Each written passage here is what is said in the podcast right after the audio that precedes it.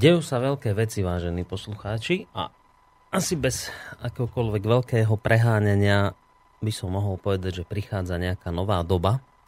Doba, v ktorej vznikne veľké množstvo nezávislých médií, bude ich podstatne viac, ako tomu bolo doteraz. A počúvali ste, vážení poslucháči, včerajšiu reláciu Ariadni na niť e, s pánom doktorom Emilom Pálešom? Lebo ak áno, tak vám určite uh, tak vám určite neunikli aj tieto myšlienky, ktoré sa objavili práve v tej e, včerajšej relácii. Pre niekoho si viem predstaviť, že sú to možno príliš odvážne vizionárske tvrdenia, pre niekoho iného je to možno naopak scenár, ktorý je už dnes jasnejší ako facka. My sme sa vlastne k týmto otázkom, otázkam dostali s pánom doktorom Emilom Pálšom e, na základe toho, čo sa dialo, alebo podstate ešte stále sa aj deje na našej mediálnej scéne. Konkrétne mám teraz na mysli nákupy rôznych denníkov silnými finančnými hráčmi. Tu u nás v našich pomeroch mám pocit, že najviac vody rozvírila informácia o spoluvlastníctve Petit Pressu, teda vydavateľstva, ktoré vydáva najčítanejší denník ZME, finančnou skupinou Penta. Nebudem tu teraz popisovať tie dôvody, prečo k týmto nákupom došlo. My sme sa vlastne tejto téme venovali už viackrát v našej relácii, ale na inú vec chcem poukázať, a síce na správanie niektorých redaktorov, aj z tých redaktorov, ktorí doteraz pôsobili v denníku ZME, ktorí zjednodušene povedané pochopili, že takto to ísť ďalej nemôže a chcú naďalej slobodne a nezávisle tvoriť, ale pochopili, že pod krídlami Penty to nepôjde a tak si dnes zakladajú nezávislý internetový portál. No a tu už sa dostávame k podstate toho, o čom som sa včera bavil s Emilom Pálešom a ak dovolíte, rád by som vám v tejto chvíli v úvode dnešnej relácie o slobode v Slobodnom rádiu časť z tohto nášho rozhovoru pustil, hlavne teda tú časť, ktorú považujem za akúsi absolútne kľúčovú v tom, čo potom možno budeme ďalej rozoberať s mojim dnešným hostom. Takže aspoň taká 5-6 minútová časť stojí včerajšej relácie. Vlastne sa rozpráva o čom?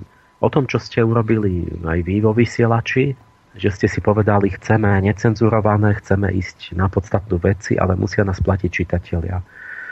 To, čo urobil aj Rostas s tým Zemavek, že chytil sa tých tém, čo mm. boli už zakázané všade a to vysvetlo, že to bolo, že na to mnoho ľudí čakalo na, na tie všetky tabuizované témy a teda, že má 10 tisíc čitateľov a, a dokázal sa teda osamostatniť s tým časopisom, že nemusí byť závislý od nejakého e, koncernu mediálneho. Ale teraz ja poviem, že čo sa deje? Deje sa to, čo ja som presne pred 20 rokmi v 94. roku e, hlásal a čo som sa pokusil urobiť so Sofiou časopisom vašim. Mhm. Áno, presne pred 20 rokmi. Prečítajte si všetky tie úvodníky, všetko to, že ako sme zápasili o existenciu, ako som dopredu hovoril, že všetky nezávislé médiá zaniknú, že zanikajú, že je nevyhnutné, aby ľudia si z, z, z, založte si vlastné médiá, ktoré budú patriť vám, ktoré budú slúžiť nie na to, aby vám vás ohlupovali a klamali a aby niekto zarobil peniaze a manipuloval vás politicky, ale aby, aby ste sa dozvedeli pravdu, aby, aby ste sa sami seba informovali, čiže musíte si to potom sami platiť, sami založiť, začať vašou iniciatívou, musíte si to sami platiť, musíte si vybrať a poznať tých ľudí, ktorým dôverujete, že čo to pre vás robia tí žurnalisti a musíte si na nich dozerať, či sa vám medzi tým ne, ne, nepodplatili a neskazili, alebo či nie sú nekvalitní. A teraz ale vtedy to ľuďom sa zdalo, že to není aktuálne, že čo tu rozprávam, čo, čo hrozí, však tu bude malé Švajčiarsko, povedali politici, však tu bude dobre, že budeme bohatí, budeme sa fajn, bude kapitalizmus, tu bude sloboda a takéto veci. Čiže nikto, ľudia nechápali ešte, že o čom rozprávam a nepokladali to nie za nepodstatné. Asi ste až príliš a... predbehli dobu no, že ešte to, teraz to cíti veľ, hmm. veľa ľudí, že Veď niečo práve. to, že to je nevyhnutné, teraz to hovoria aj tí zo SME a tak, ale oni vtedy to nehovorili. A teraz to vám chcem povedať aj, aj pre, že pre váš vysielač, aj pre, ale však aj pre Zemavek, alebo pre všetko tie ostatné že čo sa teraz bude diať? No, tak deje sa to, čo povedal prorok Páleš, pravda, že? Často sa to tak, že sa to ide diať teraz, len, len po 20 rokoch. A, ale čo sa bude diať, že keď toto začne takáto, tá, ten, ten, že si to už začne uvedomovať ľudia, že je takýto prerod, uh-huh. tak teraz sa vyrojí tých, slobod, tých vysielačov a tých portálov a tých časopisov veľa. Každý bude, oni odídu, tam si urobia to svoje a tam svoje a hen tam nejaké nové piano a Echo 24 a teraz začne byť a teraz a toto ja, ja, ja vlastne vám vo vysielači hovorím, že vy ste ešte nič nevyhrali, vy môžete zaniknúť. Že to, vy ste urobili dobrý krok, že, že dať preč cenzúru a že môžeme, smieme hovoriť o všetkom. Ale teraz to, to, to je ľahký krok a ten ťažký a ten rozhodujúci bude, že ako budeme o tom hovoriť, že či vy budete vzorom kvality tej metodiky, dialogu, že ako sa kultivovanie správne, plodne hľadá pravda, ako sa riešia problémy, ako dospejeme, alebo to bude len také, taký Hyde Park, kde si každý mm. povie, čo chce. Ale jak to, kto je aj internet, tam, tam máte všetko a každý si tam môže vybrať, čo chce a ostatné môže vypnúť, tak nepočúva, nebude to čítať, ale tu, to, je, to je jedno, to vie každý. To tam vysielačov založia 20 a, a, a časopisov 200 ale rozhodujúce je, že či vy máte teraz ten šanok, že keď ste boli prvá roky, že máte nejakú podporu, že ako keď niekto je disident ešte za starého režimu, tak mu veria, že to myslel poctivo, alebo niečo riskoval. Všetci sú, všetci už sú, ako keby keď už, keď už nastane ten prevrat. Potom Áno. každý hovorí, že ja som bol za. A bol disident. No ale vy máte ten určitý náskok, ale teraz rozhodujúce bude, a o tom chcem hovoriť o tých o tých mm, princípoch, tých maximách toho dialogu, že ako sa to robí, čiže to umenie, že ako spolu dospieť e, ďalej k riešeniu, k mhm. triedeniu tých zrnotpliev, e, k tomu, že sa posunieme od tých mnohých informácií a hlasov k nejakej pravdivejšej pravde, kde odpadnú ten balast a proste tie...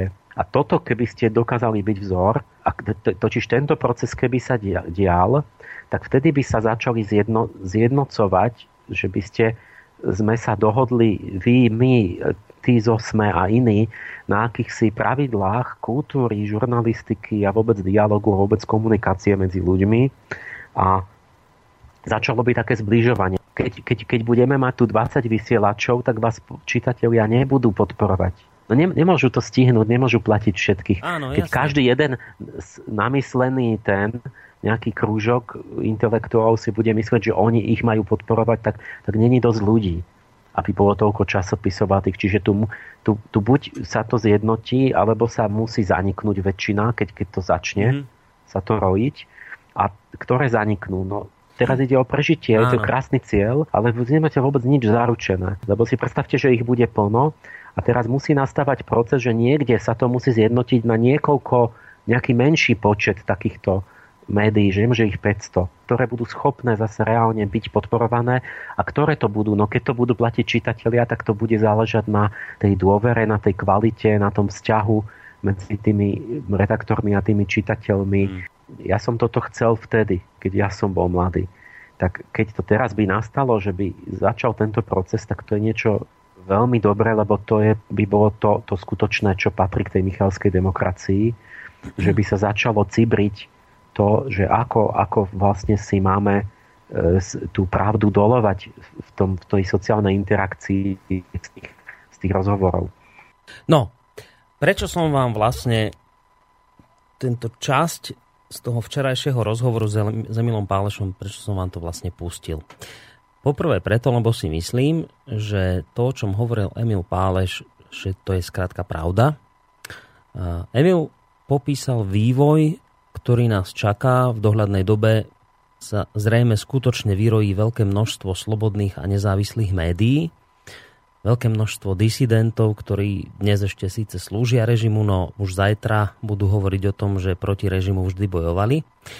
To je prvá vec. A druhá vec, pravdou je aj to, o čom hovoril Emil ďalej, že v tomto mori novovzniknutých slobodných a nezávislých médií prežije len to slobodné médium, ktoré bude robiť svoju prácu kvalitne a kvalita bude teda meritkom prežitia. A znova tá istá otázka, prečo vlastne som pustil časť tohto rozhovoru s Emilom Pálešom a prečo o tom vlastne v tejto chvíli hovorím. No, no preto, pretože som hlboko presvedčený, že práve relácia pod názvom O slobode slova Slobodnom rádiu je z kategórie tých kvalitných.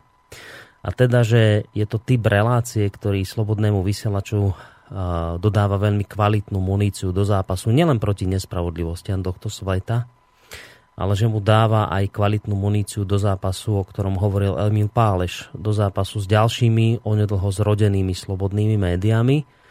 A prežije ten, kto bude kvalitný a ja verím, a poslucháči mi dávajú zapravdu, najmä v mailoch, ktoré mi píšu, že relácia o slobode v Slobodnom rádiu patrí práve k tým kvalitným veciam, ktoré sa na vlnách nášho rádia vysielajú. A obrovská vďaka Patrí v tomto smere samozrejme v prvom rade hlavnému protagonistovi tejto relácie, ktorým je pán doktor Peter Marman, univerzitný psychológ Univerzity Komenského, ktorý opäť meral cestu z Bratislavy senku na do Banskej Bystrice. Príjemný dobrý podvečer vám prajem. Príjemný dobrý podvečer poslucháčom aj vám. Tak, je tu Sami ste to mali možnosť počuť. Zatiaľ vidieť nie, lebo tie kamery tu síce už máme nainštalované, ale zatiaľ ešte nejdú na veľké potešenie pána Marmana. no, spolu s ním vám dnešnú reláciu samozrejme prináša aj Boris Koronia, že budeme radi, ak sa zapojíte. Aj keď hneď dopredu hovorím, že nie som si celkom istý, lebo už ma pán Marman pred reláciou upozornil, že dnes máme toho veľa. Tak práve preto, že máme toho veľa, tak nebudeme sa dlho zdržiavať, ale predsa len pár vetami by som sa chcel vrátiť k tomu možno, čo som povedal v úvode, respektíve ja. Čo povedal pán Emil Páleš včera v relácii, že teda nás čak, čaká takýto vývoj, že keď už aj redaktori z denníka ZME a podobní pochopili a pochopia, že jednoducho to už takto ďalej nejde, že pod krídlami Penty a iných finančných skupín sa nedá byť slobodný a nezávislý, tak si začnú zakladať slobodné nezávislé médiá a že ich tu skrátka budeme mať zrazu veľmi veľa. A, tak prvá otázka je, že, že stotožňujete sa s tým, čo povedal Emil? Je toto podľa vás, ako človeka, ktorý tie médiá sleduje, je toto vývoj budúcnosti? Naozaj sa takéto niečo udeje, že onedlho tu budeme mať, mať veľmi veľa, teda prevažne internetových, slobodných, nezávislých médií? No, myslím si, že ich bude viac. Um, tak ja typujem, že to bude takéto delenie tie mainstreamové, ktoré nejakým spôsobom budú obhajovať pravdu, tú marketingovú pravdu de facto toho režimu, lebo to sa inak e, ani nazvať už nedá. A o tom by som chcel vlastne dnes hovoriť. Mm. Ale potom tu budú také e, ostrovčeky, kde práve tí ľudia, ktorí sú z toho frustrovaní a ktorí to vidia, budú sa z nejakých strán približovať to, to, popisovaniu toho, že čo sa v tej spoločnosti deje, na čom dneska dnes je založená tá, tá, táto naša západná civilizácia a budú nejakým spôsobom aj komentovať, e, interpretovať tie udalosti, ktoré sa vo svete dejú. Mm. No a samozrejme, že bude prebiehať tvrdý zápas mm, medzi oboma tábormi, ale na druhej strane bude prebiehať zápas aj medzi tými rôznymi nezávislými médiami a tie mainstreamové tie de facto, keďže slúžia režimu, tak budú e, sa akože zápasiť medzi sebou, ale v skutočnosti nebudú. Tie nezávislé si myslím, že budú vychádzať každé z iných uhlov pohľadu a potom to bude také zaujímavé. Naozaj to bude vlastne o tej kvalite. Mm-hmm. Tá kvalita môže, je otázka, že čo to znamená kvalita, lebo kvalita môže byť kvalita v tom zmysle, že si tí žurnalisti prenesú tie, tie zvyky z, tých, z toho mainstreamu a budú poskytovať akože kvalitné spravodajstvo, ale to, ktoré, na ktoré boli zvyknutí a ktoré pláva na povrchu. Alebo je kvalita tá, kde idete vlastne do hĺbky vecí, ktorá možno bežným poslucháčom alebo čitateľom nie je ani zrejmá. Hmm. Potom to znie až tak neuveriteľne. Až konšpiračne. Až konšpiračne. Viď táto relácia. A potom je tá otázka, že čo je tá kvalita. Samozrejme, každé bude mieriť nie, niekde inde. Mm. A možno to je tak aj, aj v poriadku, lebo ľudia dozrievajú tak postupne. Ale naozaj to nesmie byť v tom, že, že, že to bude Hyde Park. Mm. Jednoducho, to je úloha, ja som vám to hovoril už e, niekoľko relácií dozadu, áno, áno. dozadu že že to je vaša úloha nejakým spôsobom sprevádzať toho poslucháča tými rôznymi názormi, ktoré tu znejú. Hmm. Aj keď tu zaznie taký povedzme neuveriteľný alebo extrémny názor, tak je úlohou toho moderátora, aby ho nejakým spôsobom zasadil uh, do takého rámca. Respektíve tak, to... podrobil uh, zvedavým otázkam. Presne tak, že nemôže to byť len tak, že sa to povie a nič. Uh-huh. No a tá kvalita sa časom samozrejme ukáže. Ale uvedomujete si, uvedomujete si, aké to je ťažké? Samozrejme, to, to je veľmi náročné. Práve ten mainstream, on má jednoduchú úlohu. Je to, tie správy v mainstreame je robiť čoraz jednoduchšie, lebo buď preberáte agentúrny servis, hmm. alebo rovno robíte bulvár, uh, alebo čiernu kroniku de facto, prinášate také tie, tie e, rôzne pudové správy,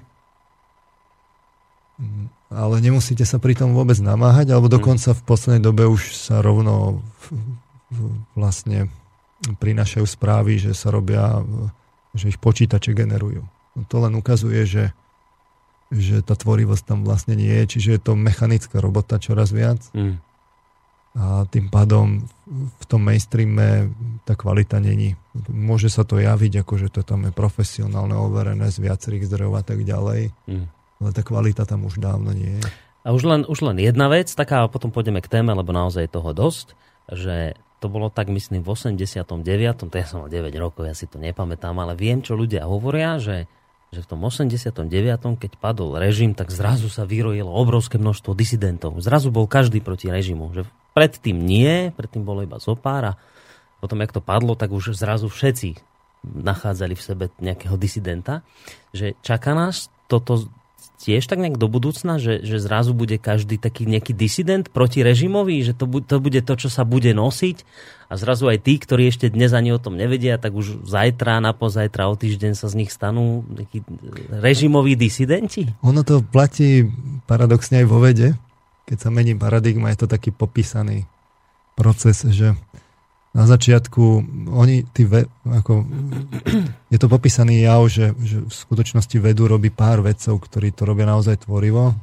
Väčšina vedcov de facto rozrába tú, tie idei v nejakom rámci. Ne, ne, nechceme to dehonestovať, ale akoby rozrábajú tú vedu. Neprinášajú nič dramaticky nové, nové mm-hmm. teórie relativity a tak podobne.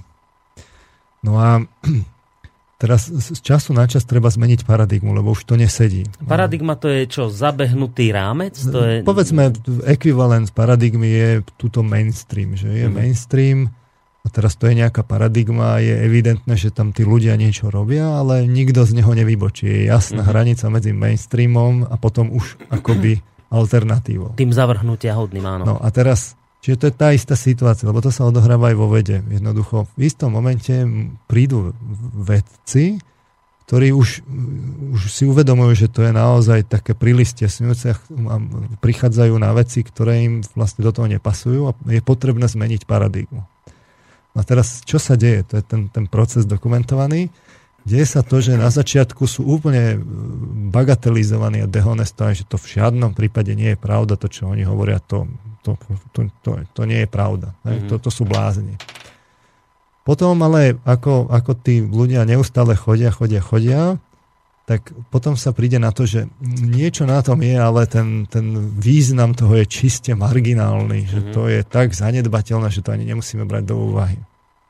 Potom sa ale ukáže, že, že ten význam je predsa len dôležitý a, a potom už keď sa to zrazu prelomí, tak príde, príde tá zmena paradigmy, a ako sa to mení, tak potom všetci povedia, že áno, je to dôležité a my sme to celý čas hovorili. Takže hmm. Tu je to veľmi podobné, akurát, že tu nám tá zmena paradigmy zjavne nehrozí, tu nám hrozí v skutočnosti len utvrdenie tej paradigmy, pokiaľ hovoríme o tých médiách.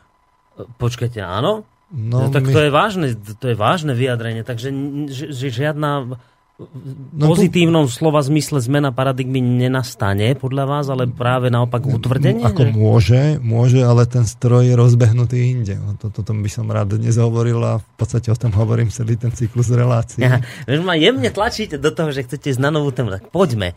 A, že takto sme si dali tému, že exportovanie slobody. No, vy ste už čo si naznačili v tej predošlej relácii, že o čom to dnes bude, ale tu je asi veľmi dôležité vrátiť sa pár slovami k tej minulej relácii, pretože predpokladám, že to bude vzájomne súvisieť a nadvezovať jedno na druhé, tak ideme teda sa trošku vrátiť ja k tomu som predošlému? rád povedal takú závažnú tému, tak ako som minule hovoril závažnú tému a hovoril som, že to ešte s tou depresiou neskončilo, tak by som rád dnes ukázal, ako sa tá, ten, ten konzum vlastne exportuje do sveta, že aké závažné dopady to má. Preto by som rád vlastne zosumarizoval to, čo bolo doteraz, lebo si tak vlastne pripravujem na to pôdu. Snažil som sa to tak vlastne extrahovať do nejakého takého, takého celku. Mm. Fakt vyhmatnúť pár princípov, že na čom ja vlastne zakladám to, čo hovorím Takže by som rád zrekapituloval to tak ako by od začiatku, ale tak trochu hutnejšie, tak fakt také extrakty. Kto má záujem a nepočul, samozrejme môže si to nájsť v predchádzajúcich reláciách. Mm. Takže my sme začali tým, že tak nenápadne, že reklama je v skutočnosti manipulatívna. Svedčia o tom psychologické výskumy, robí to postupným podmienovaním e, takže vlastne programuje ľudí, využíva na to naše emócie, naše čisté túžby zväzuje s výrobkami, čiže láska rovná sa povedzme kofola, romanca sa rovná alkohol, priateľstvo je pivo. Skrátka vyevokuje tú túžbu a zviaže ju s výrobkom. Tým sa blokuje emočný rozvoj, nerozvíja tie emócie tým, že ich akoby naplňa nejakým takým tým človečenským obsahom, hmm. nespája ich zmyslov, ale naopak s, s telesnosťou, tým očerpáva z ich potenciálu a my sme odpútavaní neustále od reálneho života a podstatných vecí de facto ku konzumu a k výrobkom. Ženie nás tým do pudovosti, lebo nás s tou telesnosťou prevezuje. Človek vlastne bez myslenia je zviera. Čiže robí z nás, akoby regredujeme naspäť ku zvieratám a preprogramováva e, naše, týmto, pre, týmto spôsobom, že pracuje takto s emóciami, tak preprogramováva naše názory, postoje a správanie vedie nás napríklad, my sme si to analyzovali, vedie nás celebritám, značkám, fiktívnemu životnému štýlu, plnému konzumu, ja to ešte poviem trochu ďalej. Uh-huh. Že človek potom už ani nemyslí, ani nekoná slobodne, on žije vo fiktívnom svete a má fiktívne názory, postoja, správania, lebo to celé tá reklama prekonfigurováva. A hovorili sme si, že možno to znie príliš neuveriteľne, že kto by veril psychológom, ale je to možné urobiť veľmi jednoducho overenie separátne, že stačí si pozrieť tie učebnice marketingovej komunikácie a psychológie reklamy a tam hneď len tou jazykovou analýzou človek vidí, že to je naozaj manipulatívne. Čiže reklama je manipulatívna, e, zároveň je plošná, lebo ide cez veľa kanálov dnes, noviny, rádio, televízia, internet, okuliare prichádzajú hodinky, šošovky a tak ďalej. Tie kanály sú čoraz účinnejšie, sú presvedčivejšie, čoraz interaktívnejšie, čoraz vo väčších objemoch nasadzované. Dnes sú to hodiny a hodiny. Teraz napríklad vyšla analýza peoplemetrovej firmy TNS, ktorá hovorí, že strávime pred televíziou za uplynulých 10 rokov priemerne 3,5 hodiny denne. Čiže keď keď e, dospelý človek 8 hodín spí, 8 hodín pracuje, hmm. tak povedzme tých 8-7 hodín, ktoré má voľného času na všetko, tak z toho polovicu Polovica, no, to vychádza. Ide, ide na televíziu. Z toho v tej televízii je, taká tretina sú vlastne reklamy, tak si to zrátajte, že koľko času my e, investujeme do reklamy. A to nie je len to, čo je v televízii, to je len televízia. My tu máme billboardy, rádio, internet, ďalej loga, v umení je impregnovaná, vo veciach, v životnom štýle, pri oddychu, v práci, to všade ani nenájdete oblasť, kde by nebola. Čiže to sú čoraz väčšie a väčšie objemy. Čiže reklama je plošná, aj časovo, aj priestorovo. Vďaka tomu vlastne vošla a neustále čoraz viac vchádza do tej kultúry a spoločnosti. Ona nám zmenila hodnoty, osobnosti sa stali celebritami, altruizmus nahradil účelový sociálny egoizmus reálnu prácu, marketing, rodinu nahradila kariéra, hedonizmus, zmysel sa stal úspešnosťou, lásku nahradila sexualita, vieru etiku, konzum. E, za tým všetkým je v skutočnosti jediná hodnota, peniaze, prachy, love, koľko je vlastne dosť.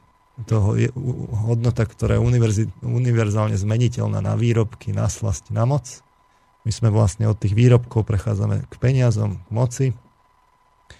A ona nám zmenila nielen hodnoty, ale tým, že zmenila hodnoty, zmenila aj náš spôsob života, zmenila našu prácu. Už nie je dôležité, čo vyrábame, ale ako to marketujeme. Riadenie spoločnosti nie je dôležité, čo sa hovorí, ale ako sa hovorí. De facto mm. politici už len marketujú zmenila nás, naše vzťahy, musíme sa vedieť predať, veď všetci nakoniec niečo predávame aj samých seba, nie, tak sa musíme vedieť predať. Čiže celá tá spoločnosť zmenila kurz, cítime inak, myslíme inak, konáme inak. To sa prenaša sociálnym učením na deti, tie nás napodobňujú, príjmajú tie, tieto zmenené hodnoty, zmenené vzorce života, budujú si z toho seba identitu, ale ani to nestačí, tá reklama ich cieli priamo, chce ich vlastne vychovávať priamo. Takže aj keby sme ju teraz rovno vypli, tak potrvá generácie, kým to, kým to vyprchá z tej spoločnosti, ak sa len nestane buď zázrak, alebo pád. E, čiže v spoločnosti je takýto obrovský zotrvačník, to je taký stroj, ktorý poháňa tá reklama, respektíve marketing, mm. ako hlavný manipulatívny nástroj. No a teraz Čiže reklama je manipulatívna, plošná, vošla do spoločnosti a do kultúry. A to nutne musí tieto tri veci so sebou zahrňať, že musí to viesť k sociálnemu inžinierstvu, ktoré sme si hovorili v minulej relácii, lebo kde je manipulácia, je aj manipulátor. Záujmom manipulátora je udržiavať masy zmanipulované, veď konec koncov ide o zisk, o predaj a tak ďalej. Hmm. Čiže keď k tomu dáme, že manipulácia je určite plošná a je dlhodobá, vidíme to, že to nestačí, ešte ona musí byť systematická, takže sa kupujú médiá a to sa kupujú buď nepriamo cez reklamu, to sme si objasnili, alebo rovno napriamo, že sa rovno kúpia. Čiže tá reklama, keďže, keďže je plošná, dlhodobá, systematická, použijú sa médiá, tak to, to je to, že, že tá manipulácia vytvára priestor pre manipulátorov. Uh-huh. To znamená, že to sociálne inžinierstvo tam je. Je len otázka, či sa to robí koordinovane na celonárodnej, respektíve celosvetovej úrovni, alias, že či je tu nejaká konšpirácia, Áno. alebo nie, alebo, alebo a teraz si musíme uvedomiť, že sú aj niečo medzi tým. Že môže byť taká kvázi konšpirácia, že títo manipulátori sú dohodnutí, že v tom si ako keby výjdu v ústrety a nemusia sa ani rozprávať, oni sa tým záujmom akoby spoja. Mm-hmm. Čiže taká kvázi konšpirácia. A teraz na tej národnej úrovni v Čechách a na Slovensku to snáď už ani není otázka. E, slovami Eduarda Chmelára Slovensko vlastnia 2 až 3 finančné skupiny a 4 až 5 veľkopodnikateľov. To svedčí o tom, že ako vám tu popisoval, že dostal stopku na 2 roky v médiách. Mm-hmm tak a keď k tomu dáme tie posledné nákupy médií, tak to už je snáď aj zrejme, že ako to vlastne bude prebiehať. Uh, len na tej celosvetovej úrovni to nie je na prvý pohľad zrejme, že či to teda je konšpiratívne, alebo, alebo kvázi konšpiratívne, alebo náhodné. Uh-huh. No ale tak sme si teda pristúpili k tomu, že sme si pozerali, ako sa tak ten priemysel koncentruje. My sme si to popisovali ako dinosaurizácia vlastne v priemysle. Na to stačí jednoduchý elementárny sedliacký rozum, že tu vidno neust- z tých neustálých akvizícií a fúzií, ktoré prebiehajú na, dennom, na dennej báze.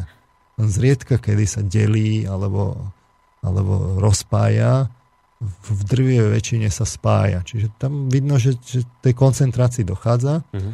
No ale povedali sme si aj také tie tvrdé dáta, analýzu, ktorá je vedecká, o tej Gladfelderovej štúdii medzinárodných spoločností. To video ste inak mali aj pod e, príslušnou reláciou spred dvoch týždňov, takže teraz to, o čom bude pán, Pále, e, pán, pán Narman hovoriť, tak môžete si to video pozrieť, lebo je tam celé. Hej. Čiže on hovorí výsledkom analýzy databázy 43 tisíc medzinárodných spoločností, ktoré zobral z medzinárodne dostupných databáz, tak e, zistil, že 40% hodnoty všetkých medzinárodných spoločností je v skutočnosti v rukách desiatok akcionárov v rukách stoviek akcionárov rádovo je 80% hodnoty všetkých medzinárodných spoločností. Čiže mm. koncentrácia moci jeho vlastnými slovami je vys- vysoko riziková z pohľadu akýchkoľvek kritérií. Čiže my čelíme situácii dokázateľnej, že v, že v rukách pár ľudí, ktorí sa pravdepodobne poznajú, je celosvetový obchod. Že pár ľudí, akcionárov, ma drží opraty k celosvetovému mm. obchodu. Sám Gladfelder hovorí, že ide o primárne americké a britské finančné spoločnosti. My si ešte povieme, že prečo. A za týmto účelom sme si analyzovali ich motivácie. To znamená, že vidno to z práce bank a finančných inštitúcií vôbec.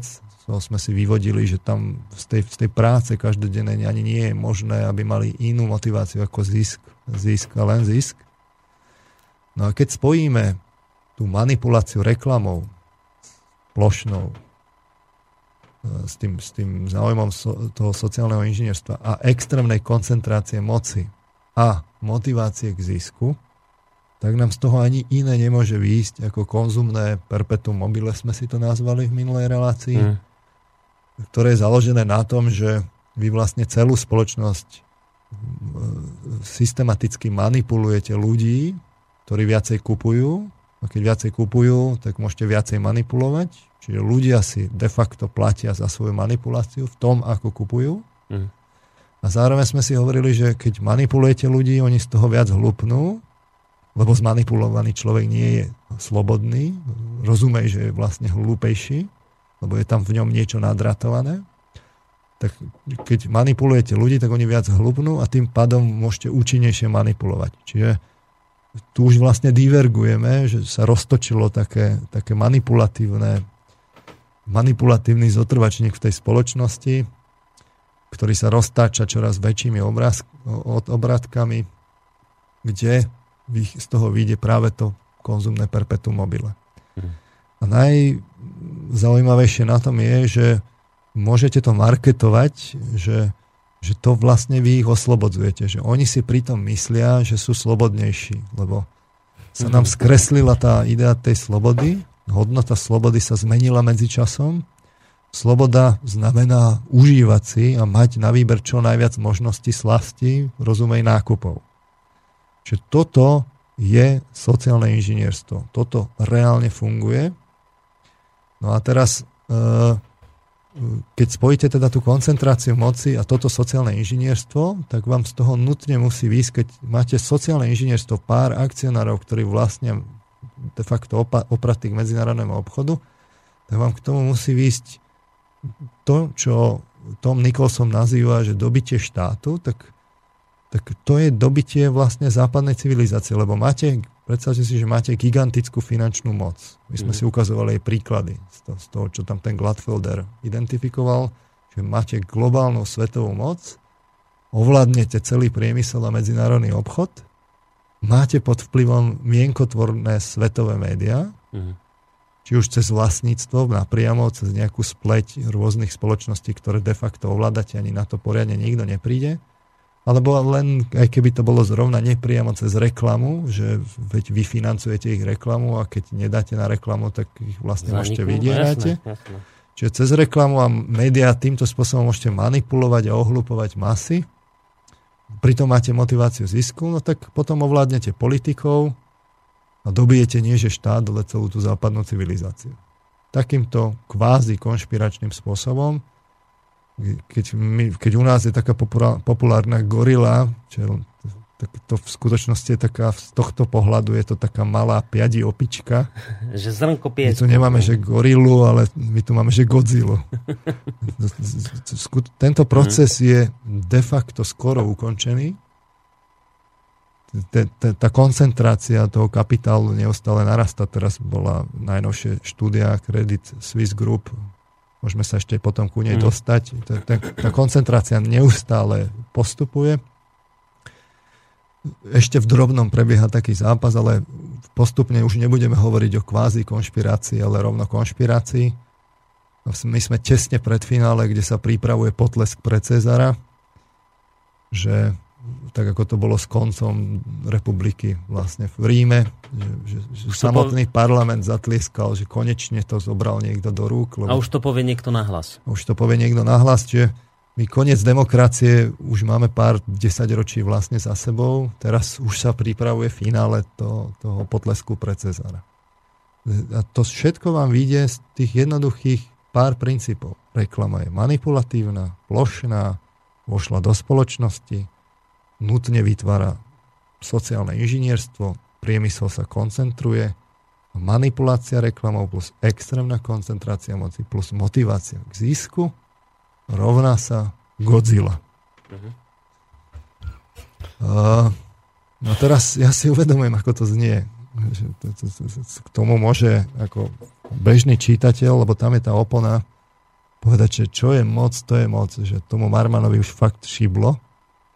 Ešte to aj deťom tlačí na vysokej škole do hlavu. Dobre, u nás nepoviem, že to všetci vlastne tušíme, len to nie je oficiálne. Mm. Sú toho teraz plné médiá, ako to je u nás na Slovensku v týchto zemepisných šírkach, ale že celý západ, že Amerika, ktorej tak ide o slobodu, ktorá má tých novinárov, pri ktorých Watergate bol, že pri tom padol prezident a majú tie pulicerové ceny. To proste jednoducho normálny človek tomu keďže tam je opona, musí odmietať tomu uveriť, bude veriť radšej príbehu, že máme demokraciu a slobodu, síce s nedostatkami, veď ľudia sú nedokonalí, ale bude radšej veriť, že to bude mať dobrý koniec. Tak ja samozrejme chápem, a ja verím na dobrý koniec, inak by som tu nebol. Ako psycholog veľmi dobre viem, že človek potrebuje mať istoty a východiska, v ktorých sa cíti bezpečne, keď tam vonku je zlý svet. Mm lebo inak má neistotu, strach, úzkosť a nakoniec ho prepadne depresia. To, je, to tak proste je psychologicky. Ale preto to tak obšírne vykladám a pokrývam faktografiou, lebo tie fakty nepustia. Keď z faktov vyplýva, že všetky pravdepodobné dobré i tie menej zlé možnosti neplatia, že to všetko zostáva už len vlastne na tú depresívnu zlú možnosť, no tak potom ten racionálny úsudok je, že tá hmm. zlá možnosť, nech je akákoľvek zlá, je pravdivá. V skutočnosti prijatiu tej zlej možnosti v tomto prípade bráni nie je racionálny rozum. Tých argumentov je dosť, ešte dnes poviem ďalšie. Ale de facto iracionálny cit. Tá obava, že by sa ten svet fakt zrútil, že, že, že tu naozaj sme v nejakej globálnej uh, to, to už nie je ani manipulácia v takom, v takom globálnom svinstve de facto. Mm. Uh, celý, celý ten problém spočíva v tom, že, že je tu tá opona, o ktorej som hovoril. Jednoducho tie médiá už nepovedia pravdu. A prečo nepovedia pravdu? Lebo, lebo žijú z reklamy. V tej reklame je to za, za, za, zašité, lebo médiá berú reklamu, žijú z toho a ten hlavný roztáčač toho perpetuum mobile, toho zotrvačníka, mm. de facto principiálne nepopíšu. A tak čítal som, ja neviem, tie médiá, tak čítal som ten, o tej klesajúcej úrovni médií ten článok toho Karla Bernsteina, však, ktorý mal práve tu Watergate. Však. Je to človek, ktorý by mal byť vzorom novinára. Vďaka nemu padol ten americký prezident. Nie? Nixon. A ten už v 90. rokoch, v 92. tvrdo kritizoval médiá, že podporujú kultúru idiotov a že to celé upadá, že treba si posvietiť na tie médiá. Tak, hmm.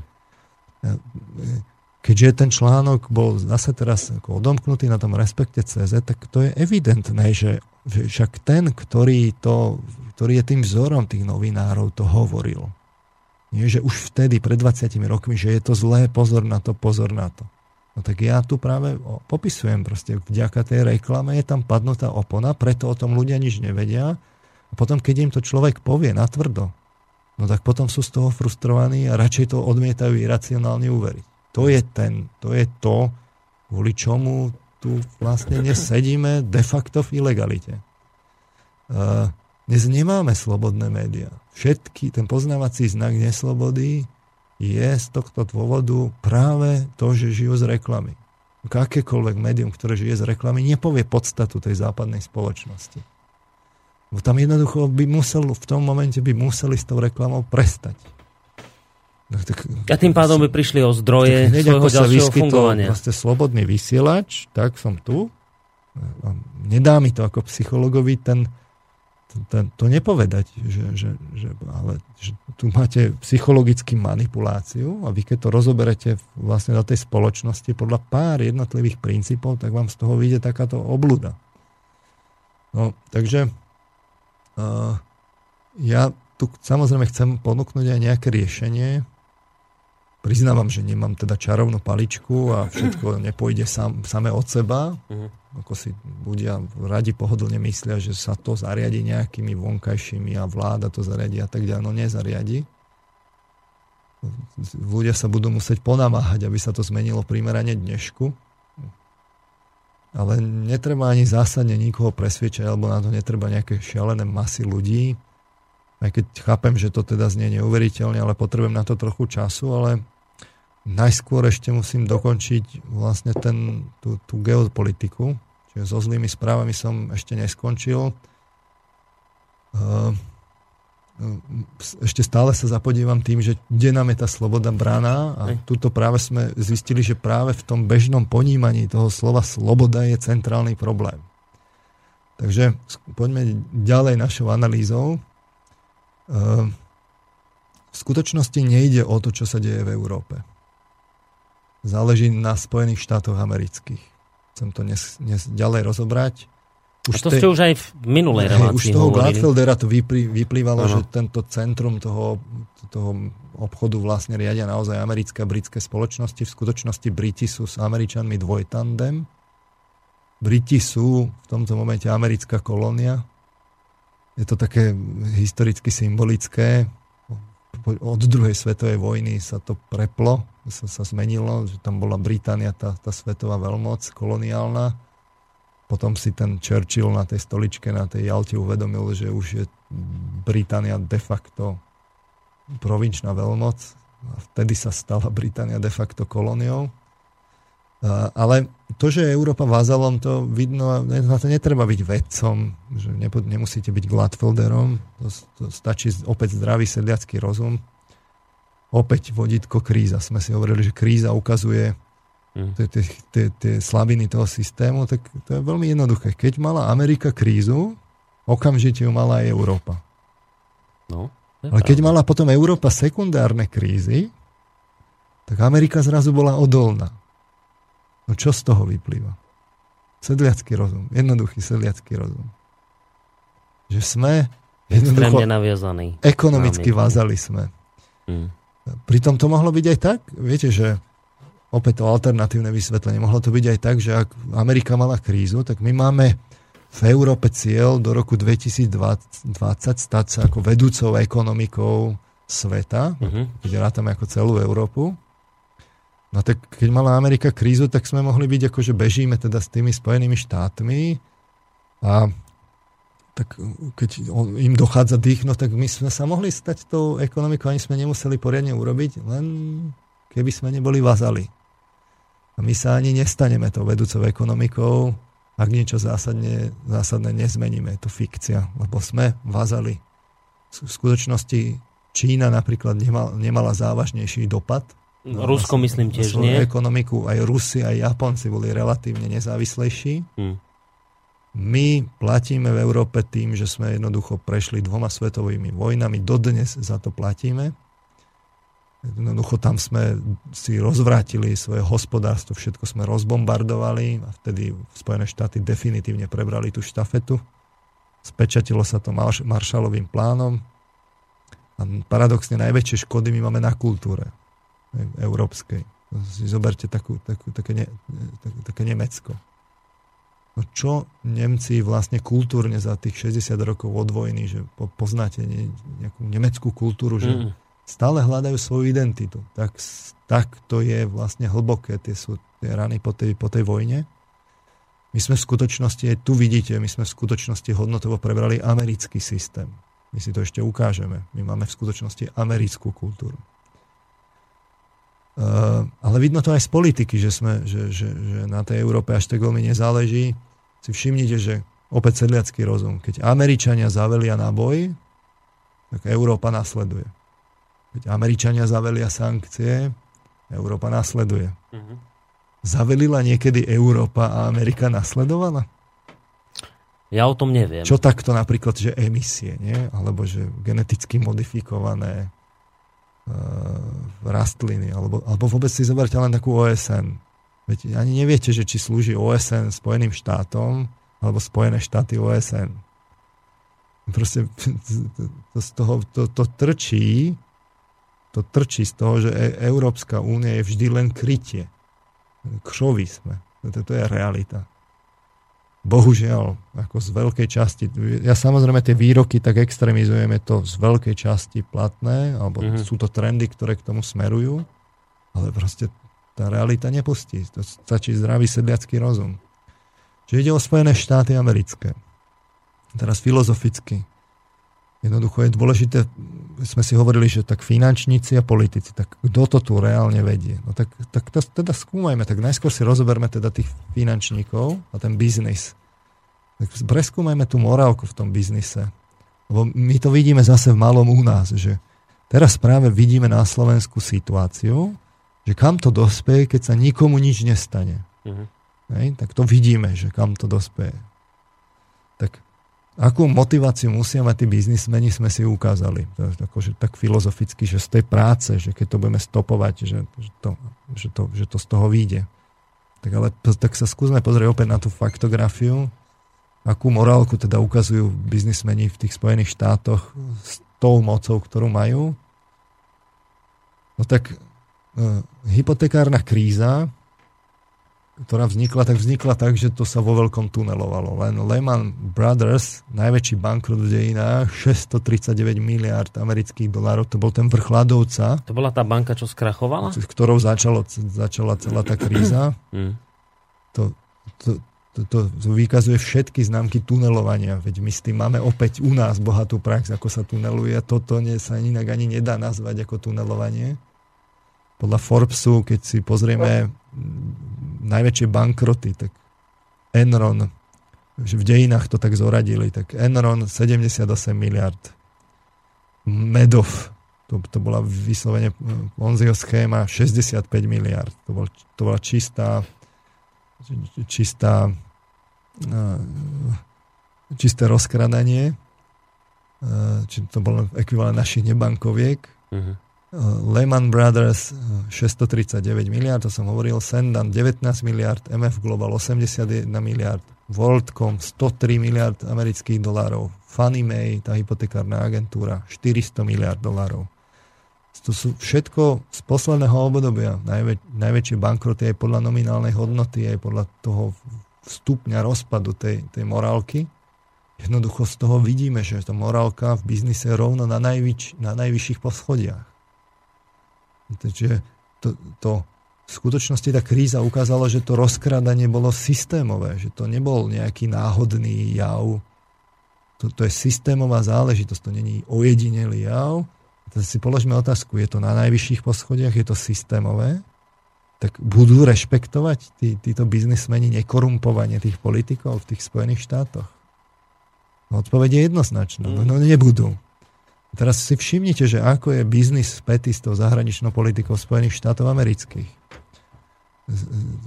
Proste jednoducho na každej tej vojne zarobia, zarobili na oboch svetových vojnách. Briti by vedeli rozprávať, že ako, na, ako čo museli všetko platiť za tú mhm. pomoc. E,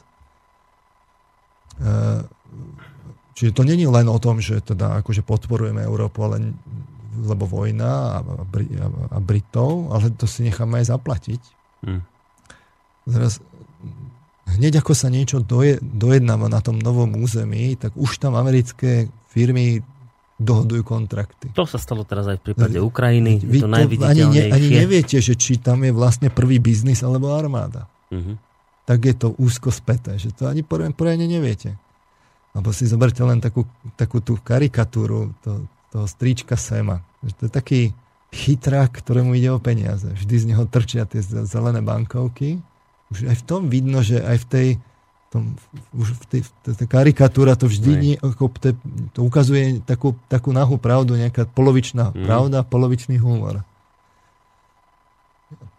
Čiže uh, poučenie od nás zase si zoberme, že ako sa zmenil za 20 rokov politický systém u nás. No, si, som už hovoril o tom postavení tých predsedov vláda lobbystov počas tých 20 rokov, ako sa to menilo. No tak keď nie je morálka v tom biznise, tak e, teraz to vidíme, že už sme to analyzovali, že s tými nákupmi finančných skupín sa vyplavuje aj tá história, že, že, že prečo teraz oni takto nakupujú, no lebo tá história, keď si ju pozrete, tak tá morálka tam jednoducho nebola na úrovni a potom sa to vlastne ukazuje, že, že, že korumpujú po, po politikov. No tak veď tom, v tomto práve je, že tá sloboda tá je odvislá od, od morálky. Jednoducho, e, vidno to už aj na tom, že v USA, akoby veľmoc, kde fakt tá sloboda bola vždy dôležitá a je, mm-hmm. keď si pozriete do tej histórie, tak tam tá sloboda začínala totiž to s osvietenským pohľadom na človeka a rozhodne boli vyžadované od tých, ja neviem, Thomas Jefferson, tam boli požadované občianske cnosti. To bolo ešte v časoch tých zakladateľov. Tých otcov zakladateľov. zakladatelia. ja sa teraz pýtam, že kde sú, kde sú teraz tie občianske cnosti a ten osvietenský pohľad na človeka, ktorý vtedy k tej slobode patril. O ktorom politikovi by sa dnes povedalo, ako o Georgeovi Washingtonovi, že prvý v boji, prvý v miery, prvý v srdciach národa. Toto hovorili, keď zomieral. No o kom by sa to dnes povedalo? Z amerických politikov či celkovo? Z amerických politikov, ale tak aj, aj, celkovo. Z európskych tiež. Uh, čiže to máte nevyhnutný výsledok, keď si to takto skombinujete, však ne, nebudeme vychádzať len z jedného zdroja a jed, jeden, jedno to mapovanie, tak vám z toho nemôže výjsť, to, keď to všetko skrížite, tak vám z toho nemôže výjsť iná iný výsledok, ako že v USA sa musí nevyhnutne korumpovať politika vo veľkom a rovno z jadra tých finančných megafíriem. Mm-hmm. To, to z toho inak nevíde, lebo to, to nezatajíte. To, to si, môžete si nevšímať tie fakty, ale jednoducho páchateľ vždy zanechá stopy. Tuto v tomto prípade sú tie stopy, tu, tu trčia, len keby sme si ich naozaj všímali. A čo je horšie je, že, že že nám beží čas. E, ešte, ešte, ešte poviem pár vecí, že dobre, tak tie, tie, tie firmy ako majú tú motiváciu, je tam to, to faktografia za tým. A najhoršie je, že tieto ekonomicko-priemyselné dinosaury sú dnes zbranie novej generácie. To dôležité, čo tiež chcem povedať keď sa pred prvou a druhou svetovou vojnou vo veľkom zbrojilo, čo bolo nevyhnutným dôsledkom? Tých, že ste mali kvantum zbraní. No vojna. No, no, keď máte zbranie, no tak ich použijete v boji. Nie? Mm-hmm. A bola vojna. Najskôr prvá, potom druhá svetová. Už mm-hmm. prvá bola skončila tak, že to jeden z tých generálov pri podpise mieru povedal, že toto nie je mier, toto je 20-ročné prímerie. Ale na, po tých dvoch svetových vojnách už spozornieme, že teda veľa zbraní je fakt problém Hej, to vidíte, že, že tá, tá, tá západná spoločnosť je na to citlivá. No ale tak sa zmenila tá taktika, že keď sa teraz vytvárajú gigantické kapitálové spoločnosti, tak čo kto asi urobí s tým kapitálom? Čo sa budú naň pozerať v skrini na tie bankovky? Alebo si budú tie úč, ako či, čísla na účtoch, ako sa budú... Kúpia sa za to zbranie? Nie, proste to, ten kapitál použijú. Zbranie totiž to príliš, je to také, tá, tá spoločnosť na to citlivo reaguje, ale tak sa, sa ne, už nebude, ne, neprebieha zatiaľ ten boj fyzicky, prebieha ekonomicky. Uh-huh. Čiže skutočnosť je taká, že my už sme vo svetovej ekonomickej vojne v podstate už dlhší čas. Čiže vojna tu už prebieha, ale zatiaľ nie je fyzická, ale ekonomická? Presne už tak. Hej, že len doteraz nebola vyhlásená, ale teraz sa už aj vyhlásila. Už je tu svetová vojna. Hej, že psychologicky ja som hovoril, že že to ukazuje už jednoduchá jazyková analýza opäť, že tá vojna tam prebieha, lebo keď, vy keď analýzujete tú terminológiu, ktorá sa v obchode používa, že pozície sa dobývajú a mm-hmm. strategické pozície sa hája a neviem čo, tam je vojnová terminológia a ten, ten ekonomický boj akože je, je veľmi tvrdý. To je proste normálny ekonomický boj, tá ekonomická vojna zúri. A zúri aj medzi mm. spojencami, zúri aj medzi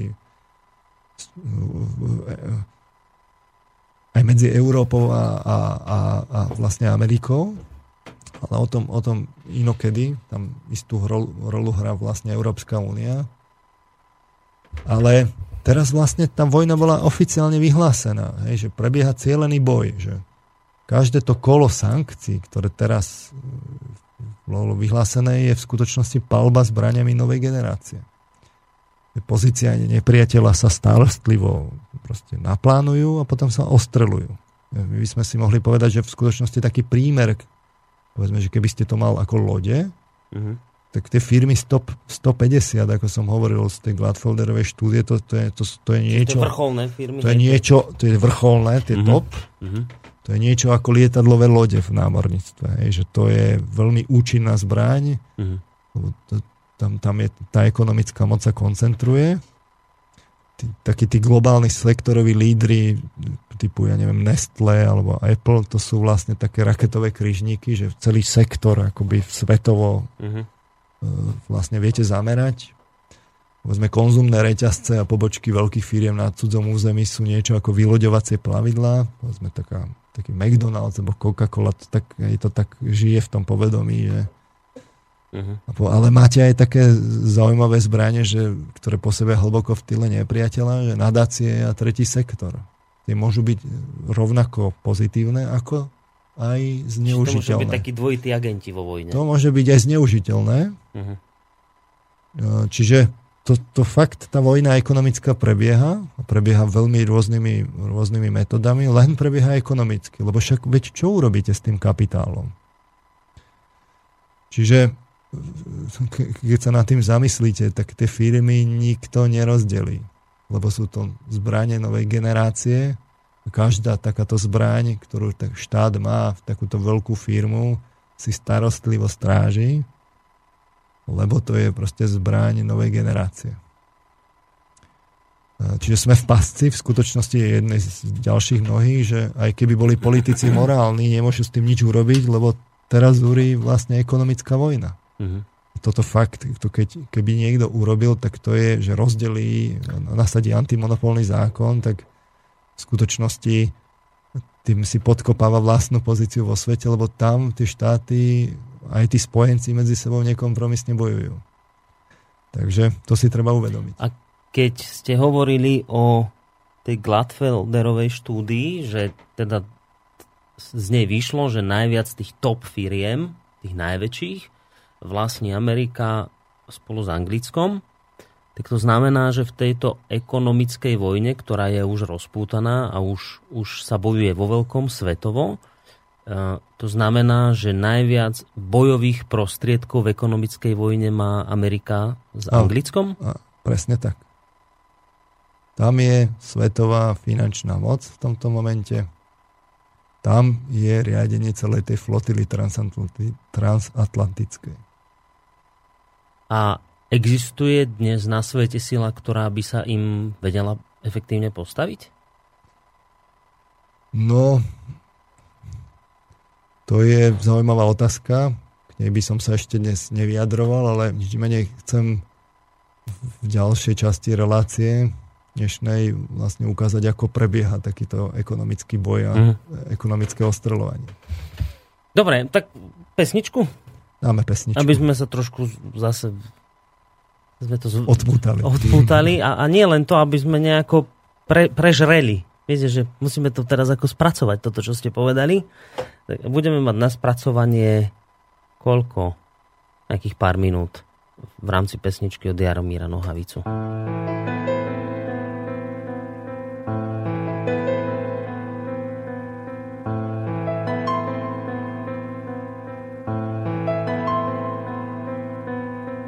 Nad hlavou nebe mám, ode mnou se moře vzdouvá, vyplul jsem nevím kam, daleko je břeh. Můj kompas ztratil směr a koráb do tmy vplouvá. Mořský ďáble ber, ber a nebo nech. Zbloudilý koráb můj na vlnách se kymácí a já zapomněl i signál volací. Zbloudilý koráb můj pluje černým orkánem, když jednou padneme, nevstanem.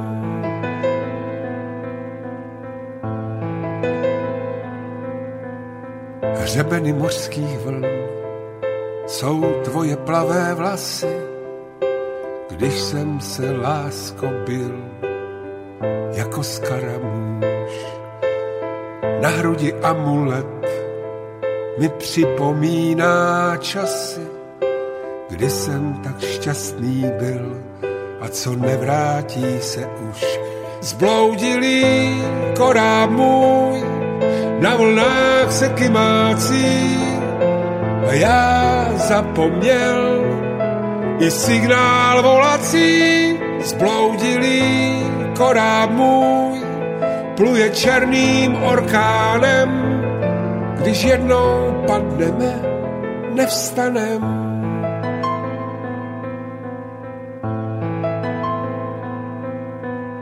Za černým obzorem, jehož konce nedohlédnu, je moje nová zem, můj azyl po boji. Koráb vratký je, on přijdí, míří ke dnu, jenom ten přežije, kdo se smrti nebojí. Zbloudilý koráb můj na vlnách se kymácí a já zapomněl i signál volací. Zbloudilý koráb můj pluje černým orkánem, když jednou padneme, nevstanem. Príjemný dobrý večer alebo podvečer, vážení poslucháči. Vítajte pri počúvaní relácie o slobode v Slobodnom rádiu. Na vlnách rádia Slobodný vysielač, ktorú pre vás vysielame vždy, každý druhý štvrtok. Dnes opäť s kým iným ako s pánom Petrom Marmanom, univerzitným psychológom z Univerzity Komenského z Bratislavy. Dnes sa rozprávame o o exporte slobody, ale viac menej pán Marman. Ja som spočúval od začiatku pozorne, vy ste urobili jednu úžasnú vec, že vy ste síce bilancovali, ale vy ste nezbilancovali len tú predošlú časť, ale vy ste išli oveľa hlbšie, ešte kde si do začiatku, vlastne celú, celé, celé to naše doterajšie rozprávanie. Ako veľmi dobre si uvedomujem, ako znie to, čo teraz hovorím a to, čo som hovoril minulú reláciu. Hmm. Práve kvôli tej opone v tých médiách to je, na to vlastne ľudia nie sú pripravení a fakt to môže znieť ako, že No, že konšpirácia. Že no, konšpirácia. Proste, že ste sa zbláznili na tej vysokej Ale škole. no. tie, tie fakty som si snažil tými reláciami vybudovať fakt si to len dajte dohromady. Nemôže vám z toho vysť nič iné. Asi tak. A, no a to, na čo ste Buď sa... chcete teda tej situácii dnes rozumieť, že čo sa deje, alebo budete teda v tej pozícii, že sa to deje tak náhodne, že a nerozumiete vlastne tej realite. No a keď sa rozhodnete, že sa to deje náhodne, tak samozrejme deje sa to mimo vás a vy s tým veľa neurobíte a tým pádom ste spokojní, kľudní. Každá však... konšpirácia sa no. môže vlastne diať náhodne. Tak. Že? No a to, na čo dnes ste sa teda zamerali, je to, čo ste nám opisovali ešte pred pesničkou a teda, že, že áno, že Svetová vojna tu už zúri, zatiaľ ešte nerinčia zbranie, zatiaľ sa ešte nestriela a zatiaľ sa bojuje v úvodzovkách len na poli ekonomickom. A popísali ste teraz tie, tie rôzne firmy od toho ich e, top pôsobenia až nižšie a to prirovnali ste ich k nejakým zbraniam, tak tie top firmy to sú možno už nejaké zbranie hromadného ničenia stále, tak, tak, takto ste to od, rozdelili do takých skupiniek, ale ja teraz ekonomicky neznaný človek vôbec nerozumiem, ako takáto vojna môže vôbec prebiehať. Teda ako môže nejaká veľká firma, už sme povedali, že keď si to tak predstavíme ako nejakú vojnu, ktorá teraz zúri, tak najlepšie zbranie v tejto chvíli má Amerika s Anglickom v tej ekonomickej vojne. Ale ja netuším, ako sa takýmito zbraniami dá bojovať. Ako nejaká veľká top firma dokáže poraziť súpera ekonomicky niekde inde, tak, tak poďte nám prosím nás popísať zásady a spôsoby boja na takomto ekonomickom poli. Ako to celé funguje? Ako sa bojujú? Akými prostriedkami? Ako, akí vojaci tam pobehujú? A ako ne, sa... Hneď sa k tomu dostanem, len ešte by som rád dozodpedal tú poslednú vec, že kto tú západnú demokraciu vlastne riadi? Či sú to fakt tí politici alebo tí finančníci? My sme si teda ukázali tú obrovskú moc tých finančníkov. Mm-hmm. Ukázali sme si, že majú nielen moc, ale aj tú motiváciu vlastne nemôžu mať inú ako tú, tú, tú zištnú. A zároveň sme si povedali pár faktov k tomu, že ako sa to vlastne prejavuje v tých, v tých stopách v, tom, v tej spoločnosti, že musia zanechávať nutne stopy. Uh-huh. A teraz otázka je, že aký je tam vzťah s tými politikmi, tak my sme si hovorili, že že keď skúmame len ten čisto psychologický vzťah medzi politikmi a tými finančníkmi, tak sme si hovorili, že tí politici potrebujú peniaze každé 4 roky, stále sa menia, nič nemajú isté, volení, sú volení a preferencie sú vrtkavé. Uh-huh. A ich primárna motivácia je byť obľúbený a na to potrebujú peniaze aj pred voľbami, aj po voľbách. Naopak finančníci majú peniaze, sú stále tí istí, sú dobre hierarchicky organizovaní, ťahajú za tie nitky, to sme si ukázali, že ako ten, ten, ten priemysel je vlastne preniknutý nimi. Riadia si svoj biznis, v podstate všetci sú zadlžení občania firmy štát, e, nikto ich nevolí, majú motiváciu ten, ten zisk bez ohľadu na prostriedky a sú k tomu dlhodobo kalení systémom. E, hovorili sme si o tej finančnej kríze a povedali sme si tie alternatívy, že ako ju vnímať. Uh-huh. Hej? Z toho, keď si rozoberieme týchto politikov a finančníkov, ich, ich to, že, že v aké, aké majú sociálne roly a akú majú motiváciu, tak vidie, že ten ich, tých, ich vzájomný vzťah je asymetrický. Jednoducho politici potrebujú finančníkov a nie naopak. V skutočnosti politici ťahajú za ten kratší koniec, uh-huh. lebo najskôr prídu tí zahra- za, začínajúci politici za tými finančníkmi s prosíkom, ty si, ich, ty si ich zaviažu tým, že im dajú na kampaň a keď ich zvolia, potom to musia vrátiť aj s úrokmi a ešte na tom vlastne potom trochu zarobia tí, tí politici. A teraz vlastne po, po nákupoch médií, povedzme u nás, tak Eugen Korda, keď mal keď mal interviu v Smečku, tak hovoril, že teraz už ani len nepotrebujú tým politikom nič dávať, len im dajú na stôl článok, ktorý zajtra môže výsť v novinách. To povedal Eugen Korda ako novinár. Hmm. Tak sa to ešte, ešte zlacne, keď máte aj média. Hm. A na politika fakt stačí v rozvinutých demokraciách, veď to je, to je ako známka rozvinutej demokracie, že stačí mediálna kampaň, niečo nekalé a politik musí odstúpiť. Čiže uh, ten vzťah je asymetrický, asymetrický vzhľadom k tým finančníkom a tí jednoducho e, sme si povedali, že akú majú motiváciu a že, že jednoducho musia korumpovať. A, a sú aj také ako iné známky, že, že niekto v tej, v tej, aj v tých demokraciách niekto musí byť mocný a držať kontinuitu toho, toho štátu. Mm-hmm. A teraz keď si pozriete, že ako sa pristupuje čoraz viac, viac k politikom, tak sú, oni nemajú vlastne autoritu, že čím ďalej, tým viac slúžia ako takí fackovací panáci bez autority. Ale skúste uraziť oligarchu. Alebo iný, iný príklad, že ľudia neustále podliehajú klamu, že keď prídu do politiky, že niečo zmenia. Lebo však toto, žijeme v demokracii, tak sa môže stať, že prídete do funkcie, vás volia. Mm. Máte teraz tie očakávania, že tak zmením to.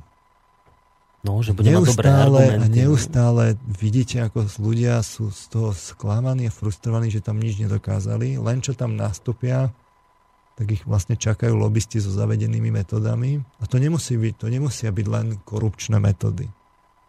Môžu byť aj vlastne také tie, že e, také, ktoré, ktoré sú legálne, sú v tej bielej zóne alebo v šedej.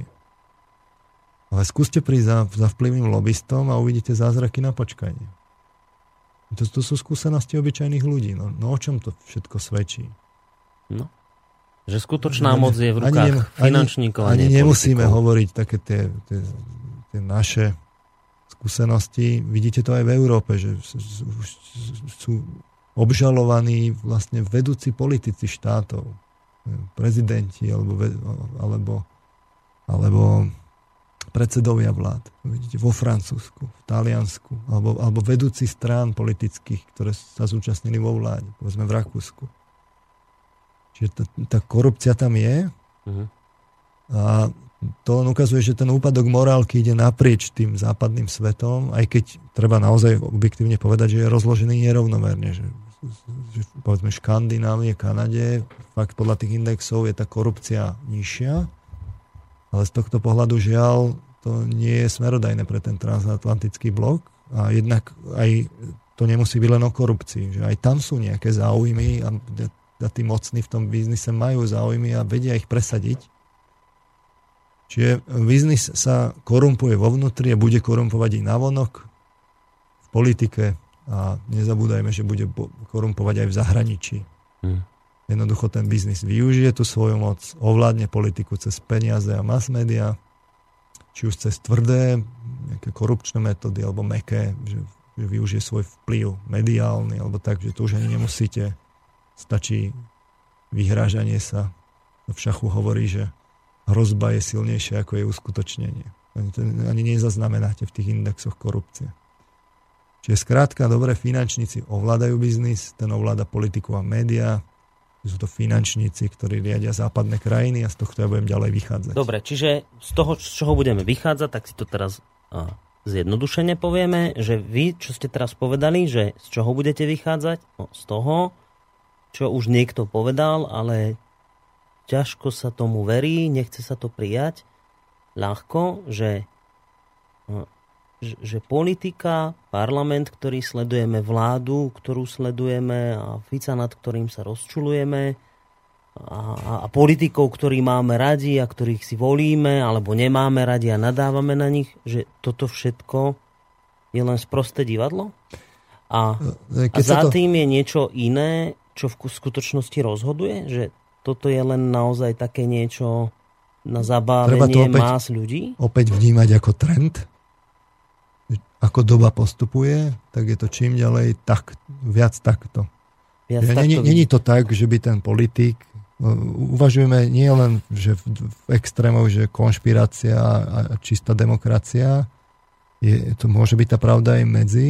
Uh-huh. A tá, samozrejme, že medzi je, akurát, že tá, tá, sa to posúva čím ďalej, tým viac tej, tej, uh-huh. tej tomu, konšpirácii. Že vy, ako sa koncentruje celá tá moc. Uh-huh tých, tých rukách tých finančníkov, ako sa vlastne ničí tá ich morálka, ako oni nadobudajú neustále viac a viac prostriedkov. O, mediálne sa viac a viac manipulujú ľudia a mhm. politici čím ďalej, tým viacej sa blížia de facto k hovorcom, uh-huh. tak tým ďalej viac a viac sa, nap- sa približujeme k tomu potlesku pre Cezara. A uh-huh. není to tak, že by tí politici nerozhodovali úplne o ničom, ani u nás to samozrejme tak není. Ale to percento, o čom môžu rozhodovať a o čom už rozhodujú oligarchovia, a respektíve Závažnosť toho, o čom rozhodujú, je čoraz viac a viac v nepomere pre tých, pre tých politikov. Uh-huh. Čiže netreba to vnímať, že konšpirácia, nekonšpirácia, ale treba to vnímať medzi v percentách.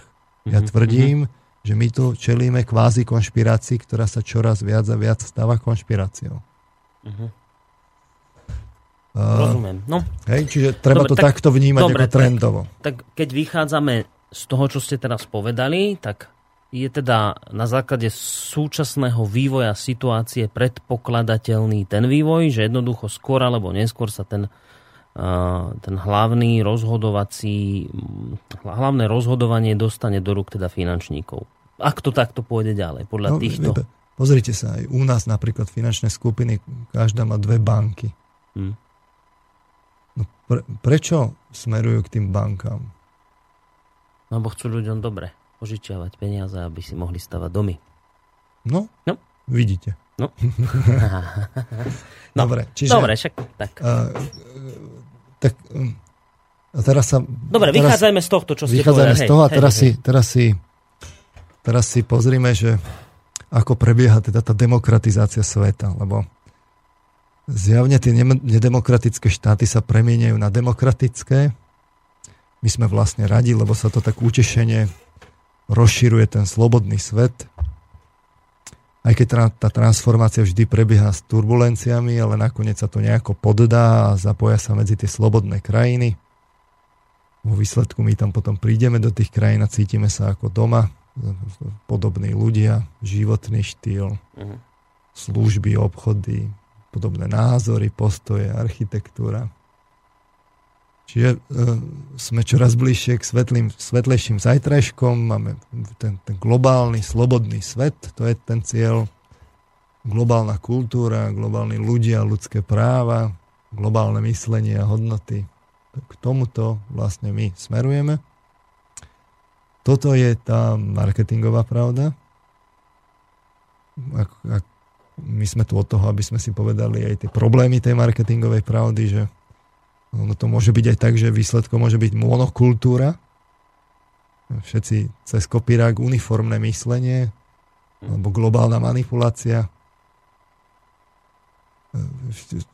Čiže e, tá rôznorodosť sa môže vlastne stratiť a to je jedno, že či ste veriaci alebo neveriaci, v každom prípade je to zlé.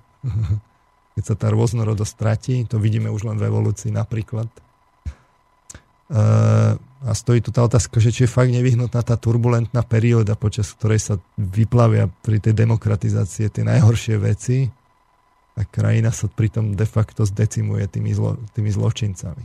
Mm. Hej, že či to je naozaj nevyhnutné, lebo nad tým by sme sa mali zamysleť. Čiže skúsme si povedať, že ako je to s tou spoločnosťou, že kto tú spoločnosť vlastne môže riadiť. A skôr k tomu pristúpme opäť tak systematicky tak keď sa pozrieme do, tých histórií, do tej histórie, však poučme sa z histórie, tak spoločnosť môže riadiť buď aristokracia, ale to dnes nie je aktuálne. Je tam, Francúzi by povedali proti a no, vlastne aj Američania od, majú Od francúzskej revolúcii už aj by Nemci, protestovali, hej, samozrejme. Aristokracia dnes to už by nemôže. Môžu to byť aj umelci, aj filozofii, ale tam je problém s relativizáciou hodnot, na tom sa už vlastne nevieme zhodnúť, že na základe čoho by to teda ako riadili. Aj keď tak spolu dotvárať, ako keby tu ten, ten, ten národ môžu, ale nemôžu to viesť. Môžu to byť generáli, ale generáli, tam máme práve to poučenie z tých dvoch svetových vojen na západe, Čiže tam u nás toto není reálne, to by sme my neprijali, aby nás tu nejakí generáli alebo armáda riadili. Skrátka, vojnové režimy by tu ťažko sa je to, je to možné v Afrike, kde kmeňové zväzy môžu byť a platí právo silnejšieho, mm. ale oni tam tú skúsenosť takú nemajú, ale my máme. U nás by to nešlo. Ale nič menej môžu aj generáli riadiť. Môžu riadiť kňazi. S tým máme tiež zlú skúsenosť. Uh, len u nás my u nás máme vlastne už len papierové to kresťanstvo na západe. V mm. skutočnosti to vidno z tých štatistík, že koľko je veriacich, koľko je naozaj verí v Boha, alebo robí aktívny ten život. Čiže my tu máme už len papierové to kresťanstvo z veľkej časti. Ale povedzme, kniazy majú aktívny vplyv v islame, že sú kultúry, kde je, ktoré sú založené na tom, že to vedú kniazy skutočne. Uh-huh. Môžu to, môžu to viesť priemyselníci, obchodníci a finančníci. Aha, no. Tu u nás by to šlo. Toto by áno, toto by bolo Lebo dodávajú niečo, čo masa chce. Máme aplikovaný vedecko-technologický pokrok a dáva to tým štátom výhodu oproti iným štátom, že, že uh, uh, sa zlepšíte v konkurenčnom boji, máte výhodu oproti ostatným. Hmm. Ale tam ešte nie sme, to by tiež neprijali vlastne na západe ešte na to nie sme zvyknutí. Čiže e, nedá sa to robiť otvorene. E, a môžu to samozrejme riadiť politici, respektíve ideológovia v tom, v tom horšom variante. Čiže tí môžu, politici splňajú vôľu ľudu, sloboda je silná hodnota, a len v slobode je úplná tvorivosť. Čiže keď, keď my žijeme v tom, že demokracia to platí a sme slobodní, tak v takom systéme naozaj ľudia sú, môžu byť tvoriví a pokiaľ tomu veria, tak je to silná stránka demokracie. Mm-hmm. Uh, len si musíme fakt tú demokraciu stále kontrolovať, lebo ona sa môže medzičasom je ako zvrhnúť a to vidno práve u nás, že sa to... Nie, a to také... nechcete povedať, že sa nám to tu zvrhlo, pán ne, Nereálne. No. Uh, takže čo vlastne rozhoduje že o tom, že, že, že aká tá vlastne, kto to tu bude riadiť, tak jednak je to tá civilizačná skúsenosť, uh-huh. že keď u nás sa nevraždíme natvrdo, takže generáli to byť nemôžu. Uh-huh. Už nemáme, môže, potom je to viera, tá rozhodne, že či kňazi, aká je silná. Ale tá sa tu už nežije tá skutočne, už nežije. čiže tiež nie. A potom je to vlastne tá miera individuácie, že či sme tu, do akej miery sme osobnosti, lebo čím sme väčšie osobnosti, tým viacej chceme žiť v slobode. Uh-huh. Hej, a keď sme menšie, že máme tzv. my kultúru, že, to môže, práva jednotlivca môžu byť obetované na úkor spoločnosti, tak potom, môže, potom to, to môže byť aj vlastne taká kolektívna ideológia nejaká, keď sa tam vloží. To, s tým sme mali skúsenosť, povedzme my, počas komunizmu. Čiže mm, no a potom je to otázka tej etiky, že či tam bude korupcia natvrdo, alebo bude taký distingovanejší vplyv cez financovanie, že ako to vlastne bude. Aktuálne vo svete, keď sa pozrieme, tak e, buď to teda vedie ten priemysel, obchoda, finančníci, a to máme západný typ demokracie. Uh-huh. Nedieje sa to ešte tak natvrdo otvorenie, ale tam v pozadí niekde. Alebo to vedú ideologickí politici, to máme východný typ pseudokomunizmu, alebo pseudodemokracie, alebo komunizmu s ideológiou. To sú tie autoritárske režimy? To sú tie autoritárske režimy, uh-huh. kde, kde je vlastne vočkovaná nejaká ideológia, že uh-huh Severná Kórea napríklad ma tak napadla. Prvá. Vedúce postavenie komunistickej strany. Uh-huh. Hej? Čiže nie sú politické voľby, lebo je to povedané ideologicky. Je tu proste tá idea, idea, že teda kapitalisti sú zlí, my tu máme komunistickú stranu a tým pádom netreba voľby a celé sa to uh-huh. preorganizuje. Uh, alebo to vedú teda uh, no, kňazi, čo sú vlastne islamské, náboženské a pseudodemokratické štáty. Uh-huh alebo to vedú generáli, čo sú nejaké kmeňové zväzy, alebo také štáty, ktoré sa neštítia genocídy. Vojenské chunty. Tak a medzi tým sú vlastne nejaké také prechody alebo mierne kombinácie. Uh-huh. No a teraz tak sa pozrime, že ako teda prebieha tá demokratizácia sveta. Tak aká je to marketingová pravda? Tak uh, budem to hovoriť v takej tej marketingovej polohe, že tak Prebieha teda najskôr tá interakcia tej slobodnej a neslobodnej kultúry, ale všetky tie národy sú magicky priťahované slobodou. Tá neslobodná kultúra s tým začne mať skôr či neskôr problém vždy. A, a, a my ako slobodné krajiny sme vlastne morálne povinné podporovať tie demokratizačné snahy, lebo sme o tom presvedčení. No lebo chceme dobro tam to chceme ľuďom. dobro, presne, lebo my, my máme pocit, že to musíme exportovať. Tá neslobodná kultúra sa časom rozpadne, najskôr vnútorne a potom sa začína rúcať aj tam ten režim, príde revolúcia, to prvé opojenie slobodou, taký ten idealizmus, mm. ľudia sú nadšení. Ale e, na nešťastie sloboda za sebou prináša aj rizika a neslobodné národy na to nie sú pripravené a tak príde ten turbulentný čas tý, s tými detskými chorobami demokracie. Povedzme, to, čo sa deje u nás, sú také detské choroby demokracie. A preto treba už tým oslobodeným národom podať pomocnú ruku a rýchle ich začleniť do tých medzinárodných štruktúr spoločenstva slobodných štátov mm-hmm. a národov. A keď sa takto demokracia upevní a zapustí korene, tak tie oslobodené národy po, po, po, po pár generáciách sa stanú stabilným členom toho spoločenstva slobodných národov. Mm. To je... To je krásny príbeh. To je tá marketingová pravda. Hmm.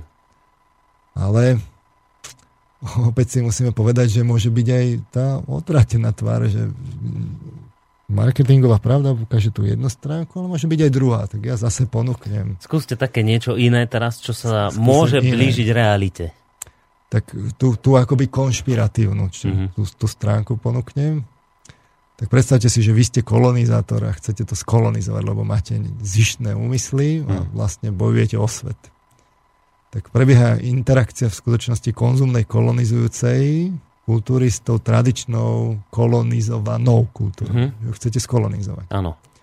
Už samo o sebe tá afilácia ľudí k novým veciam, ak máte technologický náskok, je, to funguje odjak živa. Aj, aj keď sme prišli do Ameriky, tak stačilo ukázať zrkadielka a takéto veci to ľudí, človek je tvor zvedavý, čiže to tam tá prirodzená fascinácia nasleduje. Čiže hovoríte, že už tí ľudia, ktorí žijú v tej kultúre, ktorá je nižšia ako tá, ktorá ich chce obsadiť, už tí sa tak ako trošku vzhlížejí k tomu svojmu obsadzovateľovi, lebo má iné technologické výdobytky a sa, mu to, sa im to tak páči tým ľuďom? Keď máte technologický pokrok, tak máte čo ponúknuť, čo mm-hmm. budú oni obdivovať. Jasné. A teraz je len otázka, že či to sa tak chcú, dialo chcú prísť zároveň o, aj s, o, s tým, že to príjmu aj o, o svoju kultúru, alebo nie. To ešte ne, tam nie je rovná sa. To, to si najlepšie vedia ľudia predstaviť z toho 89. keď teda hej, v Rakúsku hej. videli nejaké kalkulačky, hodinky, tak nie také je, že to, že to by sme teraz, tam... No? Keďže tá konzumná spoločnosť sa nevenuje tomu vnútru a tým vnútorným hodnotám, tak má tých, ale tým vonkajším veciam, tak má ten, tých trblietavých vecičiek v úvodzovkách na mraky. Mm-hmm. Čiže e, vy to tam ako keby podsúvate, keď ste kolonizátor, nie? Uh-huh. A nenápadko s tým, s tými modernými formami presadíte aj tú plošnú reklamu, veď čo je na tom, však to je normálna vec, to, však to všade to beží. Uh-huh. Tam môže byť buď akože vo vnútri sa to povolí v tom štáte, to je taká rýchlejšia cesta, alebo, alebo to dáte zvonku cez rôzne vysielania, televízie, satelitné a tak podobne, čo je vlastne pomalšia cesta. Ale mm, samozrejme nie je to len o tej reklame, ale čím ďalej, tým viac je to s tou reklamou účinnejšie. E, do toho vložíte taký podprahový marketing o slobode. Tam dáte veľmi ľahko, tu, tu, tu rovná sa, že sloboda rovná sa možnosť užívať si a nakupovať. Mm-hmm. Dáte tam tie posolstva, že pozrite sa, ako sú u nás ľudia šťastní a slobodní, môžu si robiť, čo chcú. No a aký je potom výsledok? Stačí vlastne toto len zabezpečiť a výsledok je, že tí ľudia z tej tradičnej kultúry to budú chcieť a chcú aj zároveň s tým čoraz viac ten, ten, ten váš systém konzumného kapitalizmu. Ten tradičný systém začne mať akože problém, lebo ľudia sa dožadujú zmeny, lebo to tam to je menej efektívne. A tá reklama, ako sa to ľudia dožadujú, tak to začne fungovať čoraz efe- účinnejšie. Mm-hmm. To viete zmarketovať aj ľuďom v západnom svete, že pozrite sa, vidíte, to, to je stále ten istý vzorec, veď oni to chcú, to, to, to je báječná príležitosť na to, aby ste podporili aj tú, tú, tú zmenu tej, tej hodnoty, tej slobody v tom, v tom, v tom konzumnom perpetu mobile. Nie? Však to je ono, vidíte, že to všade je ten istý vzorec, to je stále to isté. Keď už to je tak na tak podporíte revolúciu. To tak, že budete akože vykazovať to ako demokratizačné snahy. Vždy sa nájdú nejaké spiatočnícke veci, ktoré budete ukazovať v médiách na tej kultúre, že pozrite sa, ako tam oni žijú. Mm-hmm. To aj na tom, na tom akože na komunizme to sme pekne videli, že to sa dá ukázať, že oni tam musia voliť ako všetci tých istých, tak na čo to robia. Hej.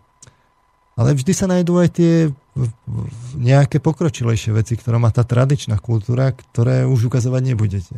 Povedzme, u nás to bola rodina, alebo ešte, ešte badateľnejšie je to v tých islamských štátoch, tam tá rodina je naozaj ako, oni tam žijú ten rodinný život oveľa, oveľa intenzívnejšie, intenzívnejšie ako u nás. Mm-hmm. U nás ten rodinný život sa rozpadá vlastne. Na rozvedených manželstvách a množstva času, ktoré sa venuje deťom a tak ďalej. A to je otázka marketingu. To už ukazovať nebudete ten starý systém sa postupne rozpadne najskôr vnútorne hodnotovo a potom aj na vonok. keď je ideologický, tak oni prestanú veriť ideálom, keď je teologický, tak prestanú veriť v Boha. Mm. Uh, o tom, ako to roz, rozkladá vlastne kultúru, umenie a náboženstvo sme si už hovorili. Áno, to, no, príde to, tá, to je to zamienanie. Príde tá revolúcia a teraz prichádzajú tie, tie, tie, tie, už teraz vlastne fungujú tie zbrania, lebo kto robí tie, tú reklamu a financuje vlastne to pôsobenie toho, toho systému. Tam, veď tam pustíme tie, tie, tie, tie tých prieskumníkov. Ja vás len trošku preruším, aby sme si to mohli... To, to, to čo budete teraz pokračovať, no? aby sme si to mohli obrazotvorne predstaviť. Iba jednu takú otázku, nechcem ňou predbiehať, ale to všetko, čo ste doteraz popísali, keby som si chcel nejaký obrázok vytvoriť, môžem si predstaviť Ukrajinu? Že to Môžete všetko sa tam už udialo. Aj Ukrajinu, samozrejme. Hej?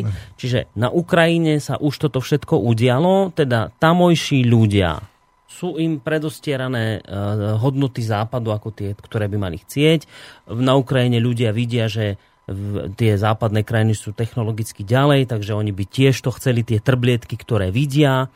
A, a že to sa tam už teraz udialo, že toto sa už tým ľuďom tam ukázalo a teraz prichádzajú tie ekonomické vojska? Teraz prichádzajú tie ekonomické vojska. Uh-huh. Oni už vlastne pôsobia aj počas toho pôsobenia na ten národ, ale to podstatné sa udeje počas tej revolúcie, respektíve po tej revolúcii.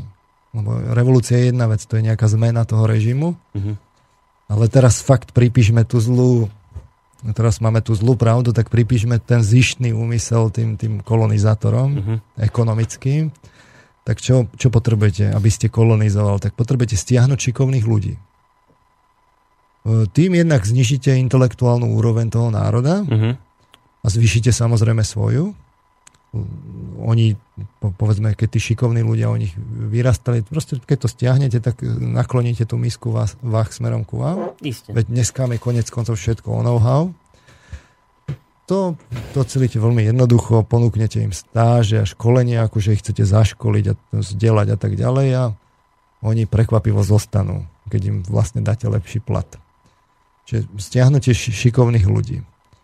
Potom ide o to kúpiť alebo zničiť priemysel. E, e, trošku sa pristavím pri tých stážach, lebo ľudia, ktorí sú označovaní za konšpirátorov, hovoria, že no, takéto stáže napríklad platí Soros cez svoje nadácie, že toto môže byť tento prípad, že že, ja neviem, že či to je, či, no. neviem, či to je Soros alebo nie, ale jednoducho stiahnuť tých ľudí, keď chcete kolonizovať, to, už, to je jednoduchá aritmetika. Znižíte úroveň toho národa a zvýšite tú svoju. A teda potenciál. stiahnem ich, že im ponúknem stáže a tak ďalej, oni ostanú u mňa v mojej krajine? To nemusíte že... ani konšpirovať, to, to príde samo, lebo však tie firmy, oni sú dravé, tak oni to proste ponúknú, tak, tak tam nájde nieko, nájdu niekoho šikovného, tak vlastne prečo by ich vlastne nezaškolili, mm-hmm. uh, môže to byť dokonca vládou riadené, že to sa vykáže akože pomoc. Nie? A, a, a samozrejme, že keď sú tam a tým firmám to vyhovuje, no tak im ponúknú, že aha, to, to je super, že však keď to, keby si tu zostal, môžeš, mm-hmm. to sa udeje samo. A tí ľudia mi tam ostanú nielen fyzicky, ale aj mentálne. No oni tam zostanú fyzicky no a samozrejme potom ako pracujú pre vás, nie pre tú krajinu. Hej, čiže zrazu, zrazu sa im zapáči. Robia napríklad vedecký výskum a tie patenty nebudú prináležať do tej krajiny, ale, mm. ale ku vám. Teraz to, čo potrebujete urobiť, ak chcete kolonizovať, potrebujete kúpiť alebo zničiť priemysel. No oboje vedie k napojeniu na, tých, na tie veľké spoločnosti. Uh, ja to len poviem z hľadiska tých cieľov, poviem, akým spôsobom sa to robí. Potrebujete ovládnuť prírodné zdroje. Mm-hmm. Na to samozrejme sa potrebujete zabezpečiť legislatívne, čiže najlepšie, keď nahradíte medzinárodnými zmluvami tie národné, že ich postavíte nad. A že tá krajina, Čiže sú nadradené... Ekon... Nadradené tým národným. Áno, áno, áno. Samozrejme, vy potom to, to alfa omega bude, že, že tá krajina sa zavezuje rešpektovať posvetné právo na súkromné vlastníctvo. Mm-hmm.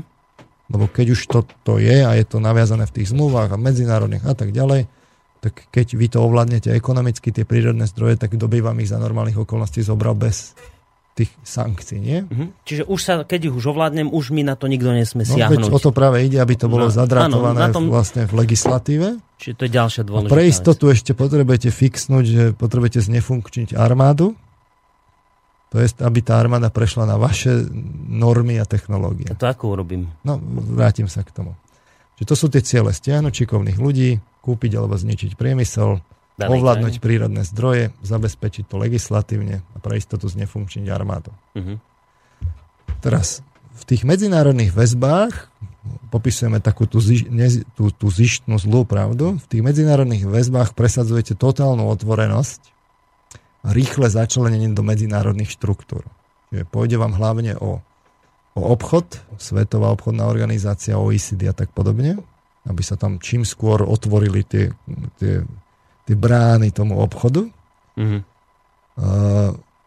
A, samozrejme legislatívne, Medzinárodný súdny zor, dvor a ak tomu nič nebráni, tak aj povedzme na to.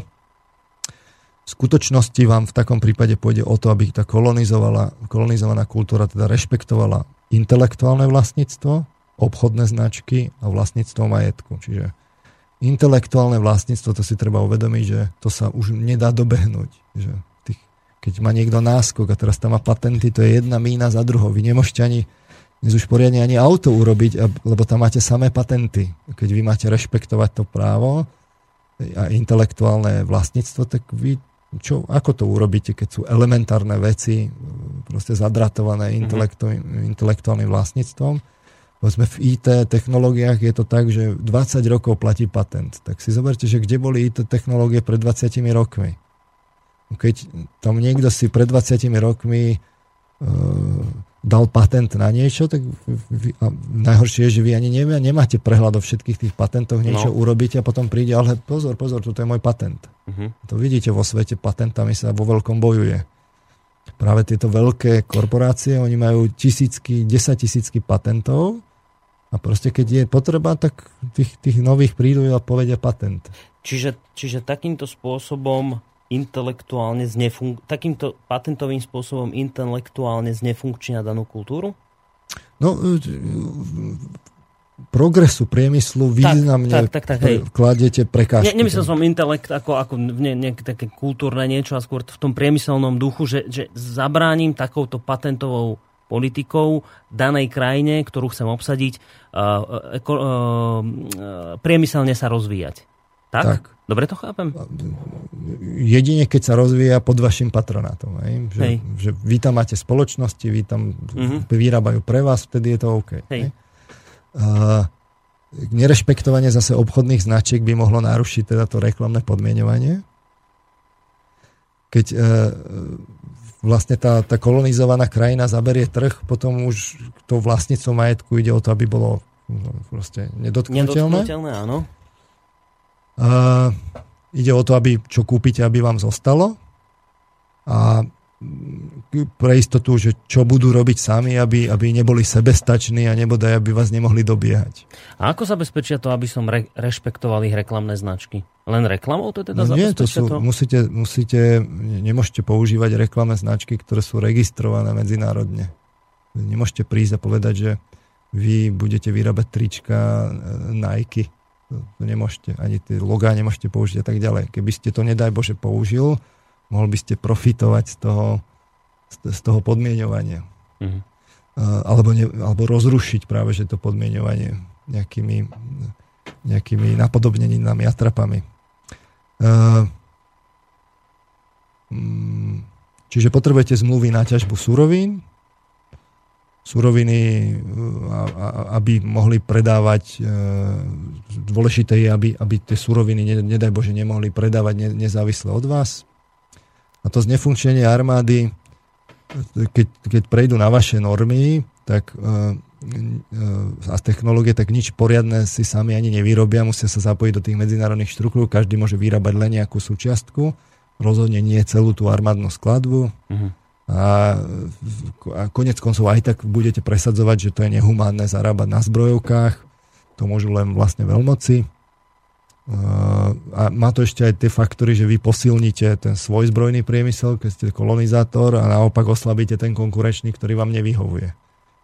Čiže rozšírite tú skupinu tých, tých, tých, toho, toho šíku tých krajín, ktoré sú s vami, e, ktoré buď rovno s vami bojujú, mm alebo keď nebojujú, tak máte aspoň medzinárodné alibi, že, že pozrite, koľko je vás spojencov.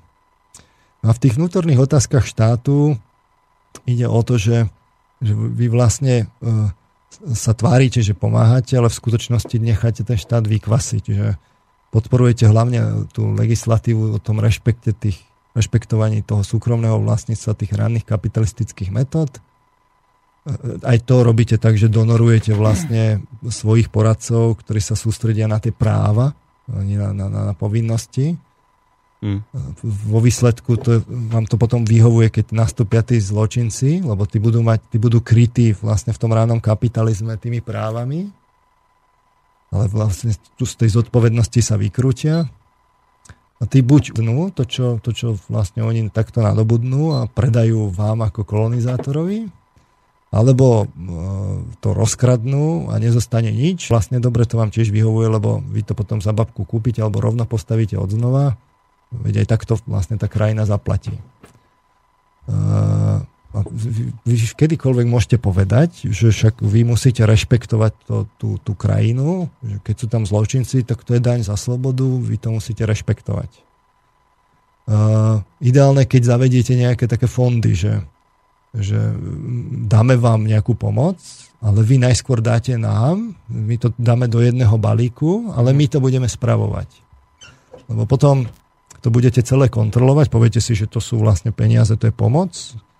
A aj tak to ten, tá dotyčná krajina buď z byrokratických alebo z takých tých kriminálnych dôvodov nevyčerpá, či vy vlastne vo, vo výsledku ani nedáte nejako veľa a, a, a, a nakoniec máte pod kontrolou aj tie peniaze, ktoré dáva vlastne tá krajina a tá sa ešte bude doprosovať o vlastné peniaze Nápadne mi to pripomína, ale možno sa mýlim. Eurofondy, keby som k tomuto prirovnal? Uh, Či, to dobre. nechám na posluchačov. Ja teraz hovorím tú, tú nepríjemnú pravdu. Ja len si že... to chcem všetko obrazne hneď predstaviť, niečo k tomu, dať nejaký obrázok, aby som si no to keď... lepšie zapamätal. Čiže to je naozaj o tom, že stiahnete šikovných ľudí, kúpite alebo zničíte priemysel, ovládnete prírodné zdroje, zabezpečíte to legislatívne, pre istotu znefunkčníte armádu, mm a tým pádom vlastne potom, keď príde tá prvá konzumná generácia, tak uh, tých už ani nenapadne, že by to mohlo byť inak. Že, veď o čo, oni vám povedia, o čom to, to točíte, ne, ne, ne, nechajte si vaše intelektuálne rečičky, ja chcem žiť. Hmm. Uh,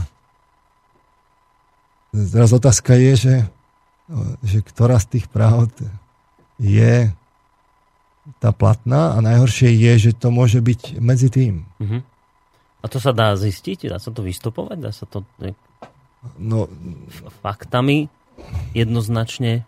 Viete, že, e, že ak je niekomu nejasné, že ako môžu vznikať tie giga- obchodné giganty a ako môžu neustále ako keby roztočiť to, to, to, to, to konzumné perpetuum mobile a zväčšovať ho a ísť po svete, rolovať ten svet, a ako držať tie opraty v rukách, tak, tak si treba uvedomiť, že no, no takto, že, že to nie je natvrdo, že tam niekde prídu a neviem čo. To urobíte aj rafinovanie, inteligentne, nie? Že s, s agendou, že vy to ľudské práva mm. rešpektujete, demokraciu, slobodu. Mm. A to, celý ten problém je v tom, v, tom, v, tom, tej filozofii tej slobody, že sloboda nie je o nakupovaní nie je možné ju aplikovať na vonkajšie veci, vy, že vykolikujete pozemok a iný strátil ten prístup. Ešte keď, keby to aspoň, že jeden individuálny, ale keď niekomu dovolíte mať proste neobmedzené vlastníctvo, že môže mať tých pozemkov tisíce, desať tisíce, no tak narúšate tú, tú, tú slobodu tých ostatných. Uh-huh. A toto práve my sledujeme dnes. Jednoducho tá koncentrácia moci sa deje, tie, všetky tie prieskumy ukazujú, ako sa to bohatstvo nerovnomerne distribuje čoraz viac a viac sa koncentruje v rukách čoraz menšieho a menšieho počtu ľudí. Uh-huh. A tá otázka za milión je, že tuto je ten princíp, že, že ktorá z tých pravd platí. No pozeráte na hodiny, dáme pesničku, ale ešte pred mnou jedna otázka. Ja som ich už položil naivných dosť. Skúsim dať teraz takú, ktorá by háda mi aj mohla korunovať tie naivné. Tak, takže zatiaľ naj, najlepšia naivná otázka, že um, tak ja verím tomu, alebo som chcel veriť tomu, že od 89. alebo teda takto, že v 89.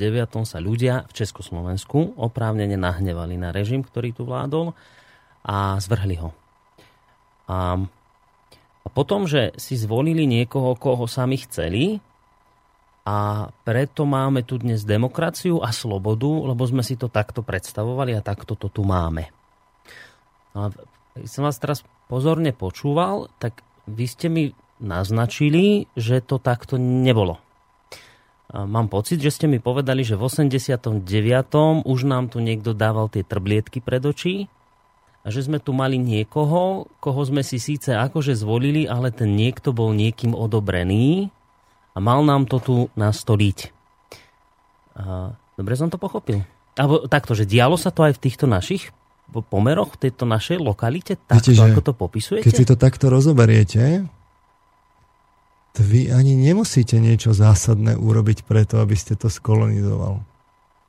Si všimnite, že to je pár vecí, ktoré viete vykázať ako demokratizačné snahy?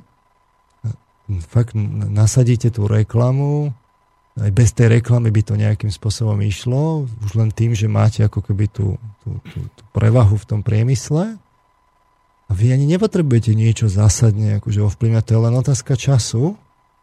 Aj vlastne to Rusko v skutočnosti, ono, tam môže byť ten Putin koľko chce, ale tá, tá, tá, tá spoločnosť ide cez, na tie reklamy teraz on nejakú tú aktivitu vyvíja, aby tých ľudí dostal na svoju stranu. No teraz nehovoríme, že je dobrá. Uh-huh. Ale tu N času tí ľudia podliehajú tej, tej tomu podmienovaniu, to, tomu podmienovaniu reklamného, kde sa oni vlastne uh, prikláňajú vlastne na druhú stranu. On, ako Rusko z dlhodobého hľadiska nemá šancu. Buď sa utvrdí ten režim, ale... A to zase bude nie... To, to, to, to bude čím ďalej tým horšie, alebo, hmm. alebo to pukne. A teraz... Teda pukne znamená, že, že, že jednoducho tí ľudia, tí ľudia si povedia, že my chceme žiť. A vám stačí fakt, ako vám stačí počkať, to sa vlastne rozpadne, vám stačí nepodať tú, tú ruku, lebo to, to, to by sa dalo urobiť, že nie, že, že vy nebudete vlastne čakať, kým ten priemysel vlastne celý padne a celý ho vlastne vykúpite, uh-huh. aby, aby išlo ku vám. Si všimnite, že, že ja neviem, taká Čína proste tá nerešpektuje intelektuálne vlastníctvo, nerešpektuje obchodné značky, slamy a majetkovými reštrikciami si chráni trh a, a, a vo veľkom napreduje ako náhle to vy ako necháte celé predať, tak už ste vázal. Už ani inak to nebude. Vy ste vázal, to už ani nedobehnete. Kde my dobehneme celé to intelektuálne vlastníctvo?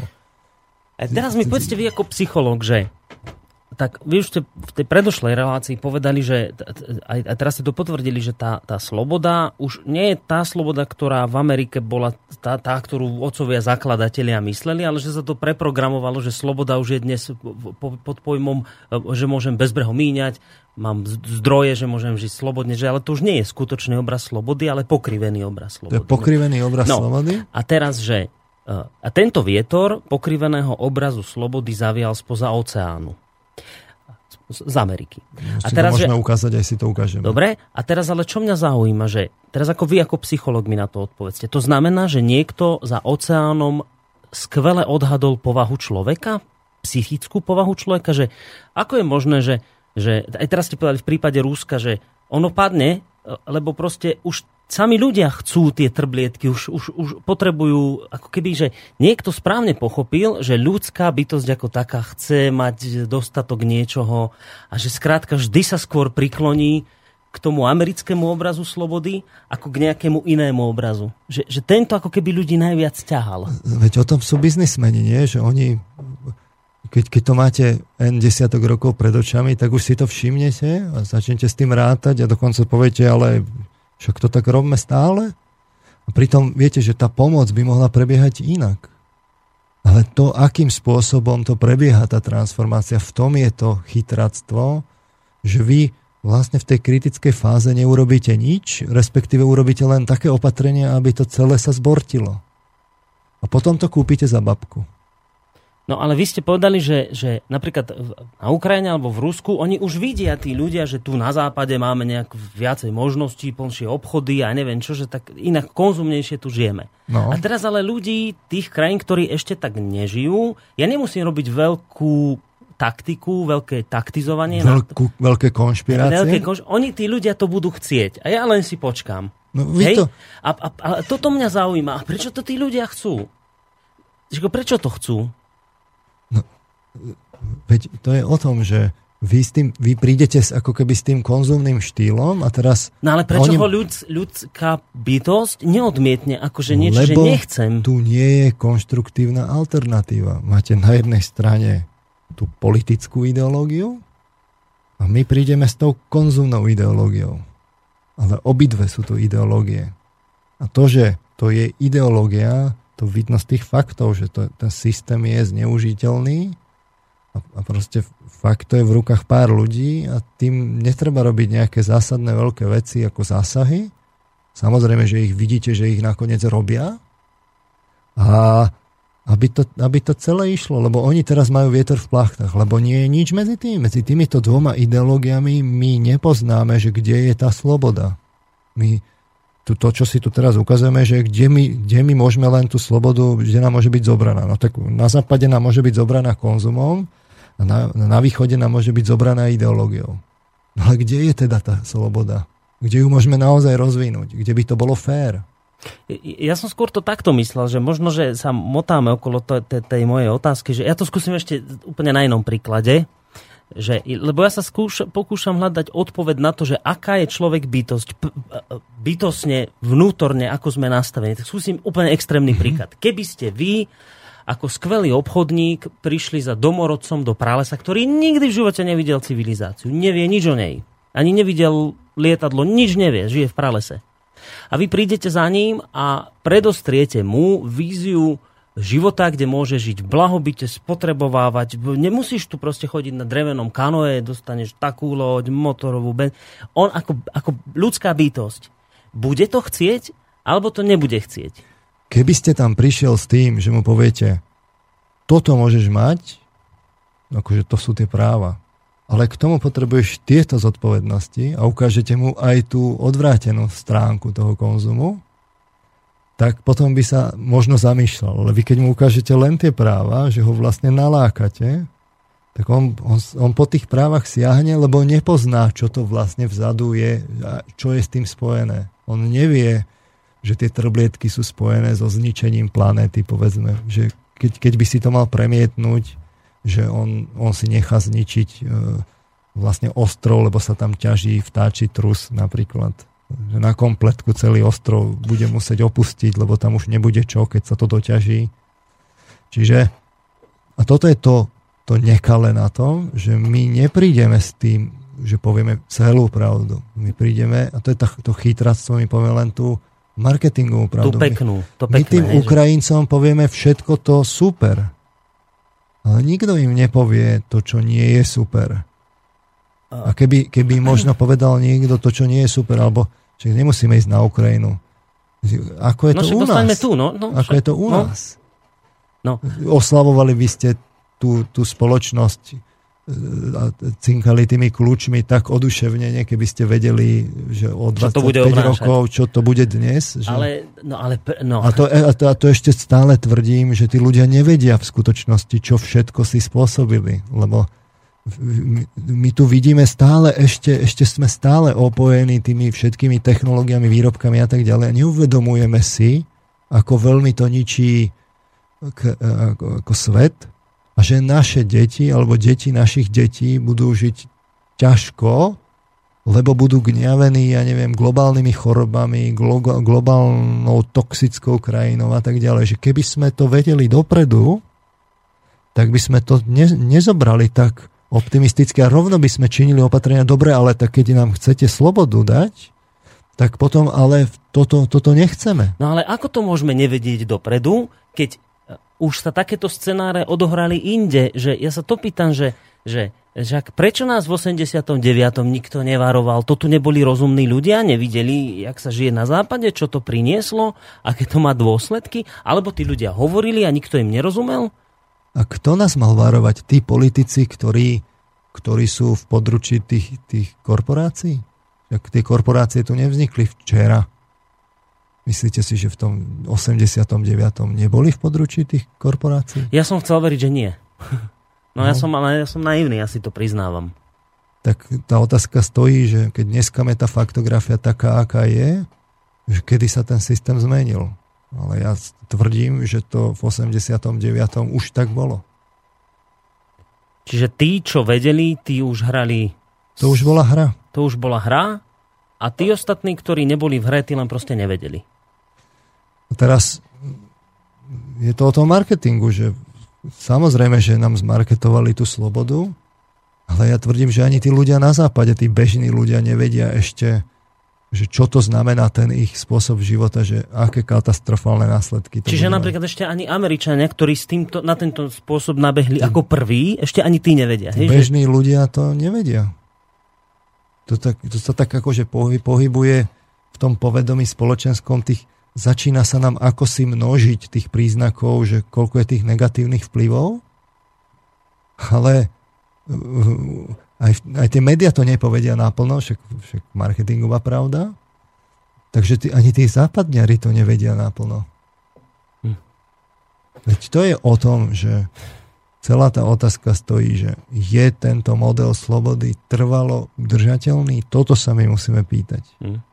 A to sa zjavne nepýtame. A napriek tomu tento model exportujeme do sveta. No samozrejme, že to umožňuje tým korporáciám kolonizovať a kolonizovať. Ani nemusia nič. Je to len otázka, že ako rýchlo to chcú urobiť. Keby neurobili nič, tak to časom aj tak im to padne do náručia. No, ono sa to dnes javí, akože však to sme vždy vedeli, že to je jednoduché, ale podľa mňa bol to bol geniálny, ge, genius, kto, kto to na to prišiel, kto to vymyslel, kto pochopil, že keď domorodcovi zamlčím odvrátenú stranu tej akože slobody, ktorú mu dávam, tak budem ho môcť ovplyvňovať, manipulovať. Keď ho proste, keď mu poviem iba to pekné, tak ho budem mať područí. Že niekto pochopil, geniálne pochopil ako keby ľudskú podstatu. Že my sme ľudia ako, ako takí, mi to prípada, ako sebeckí, že chceme čo najviac pre seba. Niekto to pochopil a postavil na tom uh, diabolskú niečo, že... že, že, že diabolskú metódu. Toto, to som chcel. No a teraz je len otázka, že či my chceme súhlasiť s touto diabolskou metódou a chceme spolu prispievať k jej nasadeniu vo svete. Neustálom, stále dokola. Čo toto? Čo mi tu... Ešte za čo hovorte, musím prehodiť pesničku. Nie, nemusíte hovoriť nič, už som to rýchlo prehodil. Dneska som, som si povedal, že si spravíme no, nohavicovský večer. Sme mali už nohavicu jedného, dáme si druhého takej pesničke, ktorá bude celkom dobre pasovať k tomu, o čom sme sa teraz rozprávali. Tak počúvajte nás ešte ďalej, lebo ešte mám jednu celú hodinu na rozprávanie s pánom Petrom Armanom.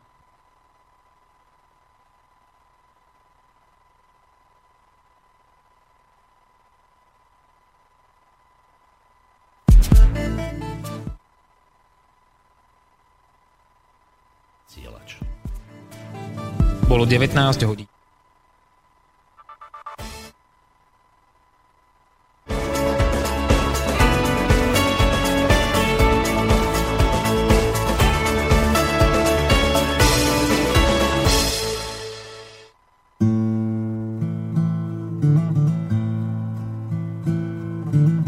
Kupte si hřebeny, blíží se všivé časy, zítřek je oděný šatů trhana. Jdou trávou hyeny na svojeho do kvasy, mám kufry zbaleny už časně od rána. Viděl jsem podél cest, ale je plné hesel, styčenou k nebi pěst a muže, který nese vlajku a na ní krev. Lidí, jež pod ní stáli a z dálky hučel zpěv internacionály.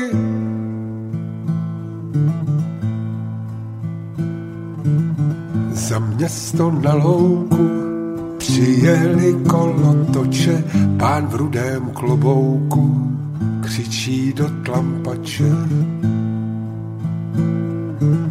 Večberu na mouku zahlédneš červotoče v krajině pavouku, je mouchám do pláče. Viděl jsem podél cesty ale je plné hesel, styčenou k nebi pěst a muže, který nese vlajku a na ní krev.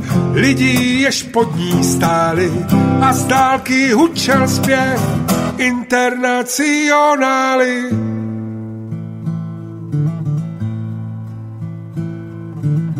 Mám oči od černí a srdce od inkoustu, proroci mizerní, už jste žolt dostali.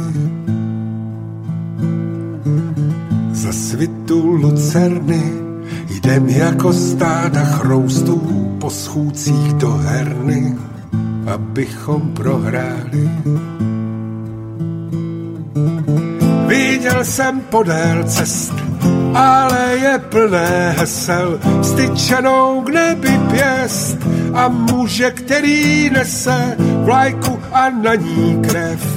Lidi, jež pod ní stáli a z dálky hučel zpěv internacionály. No, tak teraz vám, vážení poslucháči, musím povedať pravdu, lebo my si tu hovoríme pravdu a e, už hádam, neporuším toto pravidlo naše. Mne sa vám stala neuveriteľná vec a celú moju nejakú povedzme, profesionálnu kariéru sa to neudialo. Ja som, ja som proste zabudol, že my máme skončiť o 19. Ja som sa tak nejako započúval jednak do rozprávania pána Marmana a tak som sa nejako vložil do tej témy, že ja som proste úplne zabudol na to, že o 19. koniec relácie. Musím sa ospravedlniť svojmu kolegovi Petrovi Kršiakovi, ktorý už nahodil vlastne pesničky. A ja som, ja neviem, prečo som bol pán Marman v tom, že my ideme ďalej. Ja sa za to vlastne vám aj musím ospravedlniť, lebo vy ste na ten istý, logicky, že budeme do 19. Ja neviem, čo ideme robiť. Som to tak akurát načasoval, že sme skončili presne. No, ja teraz, ne, tak asi to, tak ja neviem, spravím to tak, že dáme pesničky Petrovej, ktoré sme navyberali, že, že aspoň nech dohráme nejaký zvyšok. Môžeme, môžeme kľudne nechať poslucháčom, že zavolajú. Hej, hej že by cinkli? To môžeme. Že, lebo, môžeme, si, môžeme sa o tom ďalej rozprávať. No mne sa toto nestalo, že, že no, neviem, no ja by som chcel to takto povedať, že vy tak zaujímavo rozprávate, že mne sa proste stala takáto vec.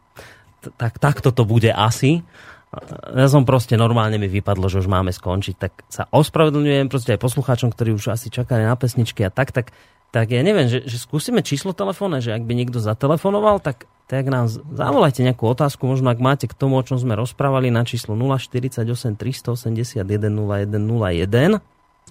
A teraz si skúsme povedať, že uh, sú tu teda tie dve pravdy. Jedna je taká nepríjemná, človek sa jej bude snažiť iracionálne uh, vlastne vyhnúť. Mm.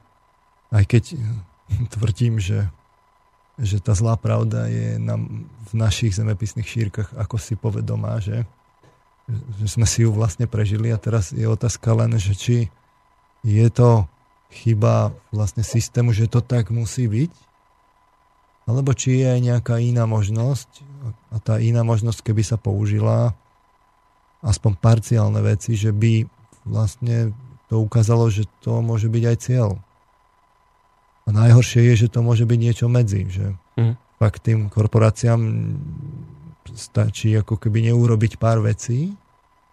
Naozaj to, to, to kľúčové je, že to, to, ten turbulentný čas potom, po, po tej revolúcii, ak, ak to fakt zločinci chytia, tak, tak, je, tak je problém. A teraz mohlo zo západu prísť dobre, ale a mohlo prísť jasné pomenovanie, ale u vás, to, to, pozrite sa, tu, tu, tu sú vlastne zločinecké metódy. Uh, alebo mohlo to prísť tak, že povedzme tá pomoc mohla prísť inak, že muselo to prísť tak, že, že vy vlastne kupujete uh, celý ten priemysel a že ho vlastne celý potom vyriadite, že nemohlo to prísť tak, že ale pozrite sa, keď chcete napredovať, tak túto a túto musíte byť vlastne samostatní a mm. musíte si to riadiť sami, my vám pomôžeme, ale a rešpektujete tú slobodu. Lebo ten systém, ktorý sa teraz udial, že, že, že nás de facto kúpili a my nie sme slobodní, tak to je, to je ekvivalent toho, ako keby ste mali tínežera, ktorému e, proste nedáte nedáte príležit, príležitosť na to, aby niečo robil sám a všetko mu poviete, tak dobre, tak toto budeš robiť tak, ako ja chcem, toto mm. budeš robiť tak, ako ja chcem, toto budeš robiť tak, ako ti ja poviem. A za to dostaneš toto. A za to dostaneš toto, tak, tak v čom je teda tá, tá, tá, tá, tá rovnocená pozícia toho mladého človeka, keď mu to takto nenechá? Tam sú seriózne otázky, napríklad ohľadom toho, toho systému, ktorý teraz máme, toho kapitalizmu, lebo je niečo iné demokracia a niečo iné je kapitalizmus. Uh, teraz je to tak jednoducho, ten priemysel je nastavený tak, že všetci chcú exportovať. Hm. Ale tak si to, len dajme si to, že predstavme si, že dobre, že všetci by sa snažili exportovať. Tak, tak čo, budeme exportovať na mesiac všetci? No budeme je exportovať jasné, exportérom. A tí budú zase exportovať Jasné, že v tom boji musí niekto prehrať a niekto bude tým pádom vazal. Že ten, ten, ten systém, tak ako je nastavený, že tie hranice sú úplne otvorené, obchodné a že vlastne my sme vlastne otvorili dvere tomu obchodu a všetky tie obchodné spoločnosti sem prišli a jednoducho nás kúpili, hmm. no tak ten systém je chorý. To sa dalo ale robiť aj inak. A veď konec koncov pekný príklad sú práve Spojené štáty americké. Práve keď, keď sa osamostatnili, deklarovali vlastne nezávislosť a prišiel americký kongres, tak čo urobil? No prvé, čo urobil, bolo, že uvalil dovozné clá na všetko, čo vedeli robiť sami, lebo podporoval ten vnútorný trh. Dovozné clá znamenalo, že zakázal dovoz? Nie, že mohlo sa dovážať, ale, ale oveľa znevýhodnejšie, mm-hmm. lebo stimuloval domáci trh. Čiže tým e, vývozcom týchto veľmi nemotivovalo vyvážať tam, hej? No takto. Američania vždy boli motivovaní vyvážať a obchodovať medzinárodne. No. Ale tu teraz hovoríme o vnútornom trhu. Uh-huh. Jednoducho, oni nemali priemysel, potrebovali si ho vybudovať.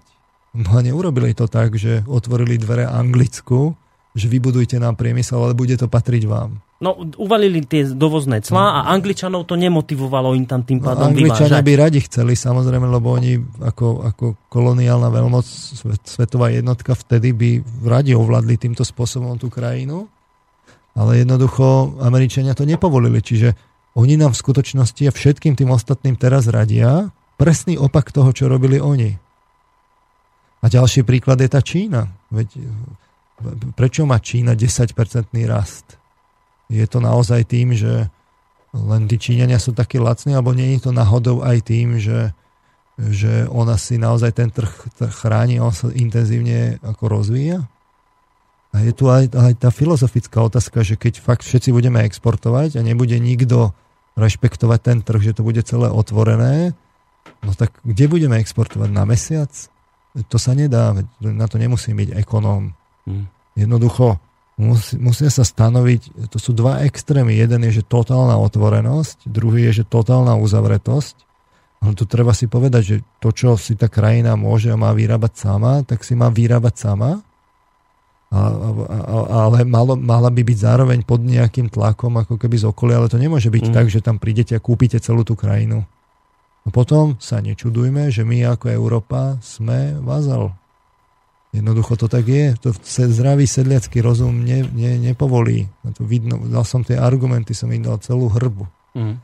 Čiže v skutočnosti sa ukazuje, že, že to, ako je nastavená tá, tá, tá, tá demokratizácia, to usvedčuje, tá, tá motivácia nie je čistá, lebo keby bola čistá, tak by tá demokratizácia prebiehala inak. Aj tie metódy by boli iné. Zase netvrdím, že dramaticky, ale ale jednoducho mnohé metódy by boli naozaj iné. Aj ten, tá postupnosť tých mm. krokov by bola iná. Čiže skôr je to takto, že, že pod pláštikom demokracie sa vazaltizuje? Vazalstvuje? No vítajte v, v, v reality hre kolonizácia národov. Pod pláštikom rafinovanie, pod pláštikom ľudských práv, demokracia, slobody. Ale aj tie ľudské práva, aj tá demokracia, aj tá mm. sloboda sú, majú zmenené významy. Dobre, a teraz, že asi posledná otázka v tejto relácii, že aby sme aj pesničky zahrali tam Petrovi nejaké, že, e, že Martin sa tu pýta takú vec, že dobre, pán doktor, kto a ako dokáže preprogramovať ľudí? Teda povedzme, že, že dobre, vítajte v tejto hre, už ste si to, a teraz, že, Že, ako preprogramovať ľudí, ako hacknúť a zmeniť tento súčasný operačný systém.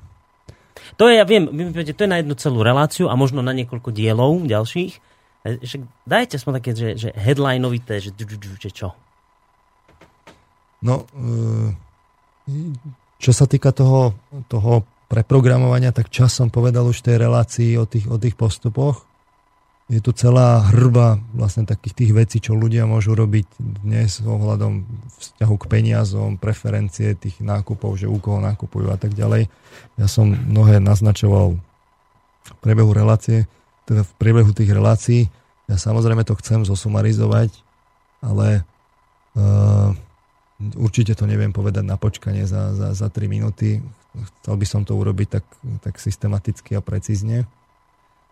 Uh, a možno by sme si mohli povedať pár príkladov o tej hre smerom ako k Ukrajine. A ja by som rád aj ukázal, že, že, že ako v tej histórii tých Spojených štátov amerických, respektíve v tomto prípade aj Ruska, že kde sú tam vlastne tie, tie problematické body, tie, mm. tie iné kultúrne tradície a ako sa to nutne musí prejaviť v tej katastrofe, ktorá je na Ukrajine teraz. Kde to naráža do seba, kde to iskry. Uh-huh. Akože tú revolúciu takú nekrvavú. Uh-huh. Ale tam, tam jednoducho sa dejú, tam, tam je špinavá vojna.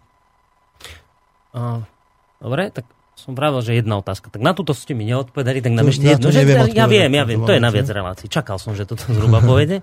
Tak inú, relá, inú otázku, že a teraz, že, ale že ja to nerozumiem, že prečo toto, tak dobre, tak dobre, tak bude to znieť zase konšpirátorsky, a zase vo slobodnom vysielači nadávate na Ameriku, nech. Tak sa spýtam konšpirátorsky, prečo toto Amerika robí? Aký je cieľ tohto všetkého? Aký, je, aký to má zmysel? Na čo je to dobré? Čo, čo chce? Celý svet ovládnuť? Glo, globálne mať všetko pod palcom? To, na čo je to dobré? No. E, výrobky, peniaze, moc to, to je tá istá otázka, ako keby ste sa spýtal. Dobre, keď už máte založenú, zarobenú prvú, prvý milión no. dolárov alebo eur, že na čo vám je ďalší? Alebo keď už máte, ja neviem, že máte 500 miliónov eur, toto vám už stačí na, na N životov, že, že prečo idete ďalej? A teraz máte možnosti, môžete odpovedať, áno, robím to kvôli tým druhým, ale v takom prípade to musí byť vidno na tom, čo, čo konáte, alebo to robíte kvôli moci a v takom prípade je to tiež vidno na tom, čo konáte. A my sme si, my sme si to u tých finančníkov analyzovali. Proste to, akým spôsobom fungujú, podľa plodov spoznáš strom.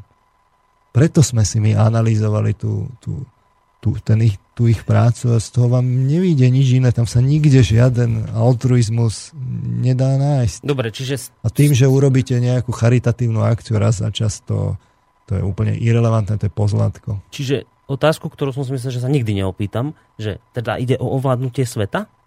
Ide o moc, áno. Presne tak, že na konci, lebo to už potom nie, to už není tak, že to robíte kvôli rodine, alebo neviem čo to je o moc čistá, bola pustá moc a, a, a za ňou zisk. A má to niekde koniec? Monokultúra.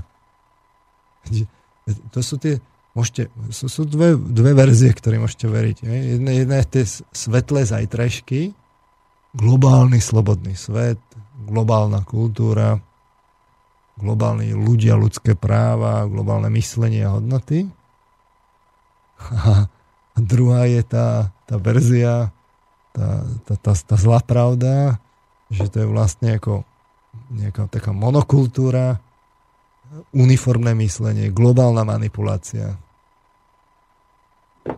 Si vyberte. No, vyberte si, vážení poslucháči.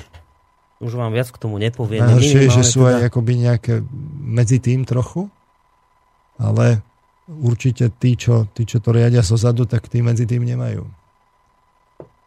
No, dobre. Tak nechajme poslucháčov, nech rozmýšľajú, nech si vyberú, však budeme pokračovať. Verím, že budeme pokračovať. Berme to ako podnet pre poslucháčov, však ne, nemusia so mnou súhlasiť. Isté, isté, samozrejme. Aj, aj keď vlastne si rozmyslia tie protiargumenty, že no, no dobre, ale potom toto a toto, aj tak to má pre nich význam. Hm. Veď ja nechcem, aby to teraz ako zobrali, veď nech práve, že nad tým premyšľajú. Budú mať čas dva týždne, kým sa tu zase objavíte. Na dnes ďakujem z tohto predlženého, neplánovane predlženého dielu. Ja ďakujem za pozornosť. slova. Majte sa pekne do počutia. Peter počutia. Marman, e, univerzitný. Ešte stále? Ešte stále. Univerzitný psycholog. Uvidíme, ako dlho. z Univerzity Komensko. Majte sa pekne do počutia. A lúči sa s vami aj Boris Koroni. A čo toto? No, na záver mail. Prečítam? Tak, tak dáme, no. Tak dobrý deň, chcem sa spýtať. Američania chcú exportovať do sveta to ich zvrátené náboženstvo konzumu pod zámienkou demokracie. Pričom je známe, že ak by všetci obyvateľia planéty konzumovali ako Američania, potrebovali by sme na ich uživenie niekoľko planét. To je v rozpore so zdravým rozumom, ale úplne v súlade s liberálnym kapitalizmom. Krátkodobý osobný zisk je dôležitejší ako osud planéty. Liberálny kapitalizmus rovná sa zánik planéty. Čo si o tom myslíte? No veď to hovorím, že ten konzumný kapitalizmus treba konfrontovať s ideou trvalej udržateľnosti. Hmm. My by sme vlastne mali každý jeden krok, každé jedno nariadenie v Únii, emisie, životné prostredie a tak ďalej, veď keby to bolo naozaj fér, vzhľadom k ďalším generáciám, tak to, treba podrobiť normálne. Je to trvalo udržateľné, alebo nie je to trvalo udržateľné? Bohužiaľ teraz v skutočnosti tá trvalá udržateľnosť je na druhej kolaji, prvá je zisk firiem. Dobre. To je odpoveď. Je to odpoveď, už sme sa rozlúčili, tak sa držte státočne. Ešte raz do počutia.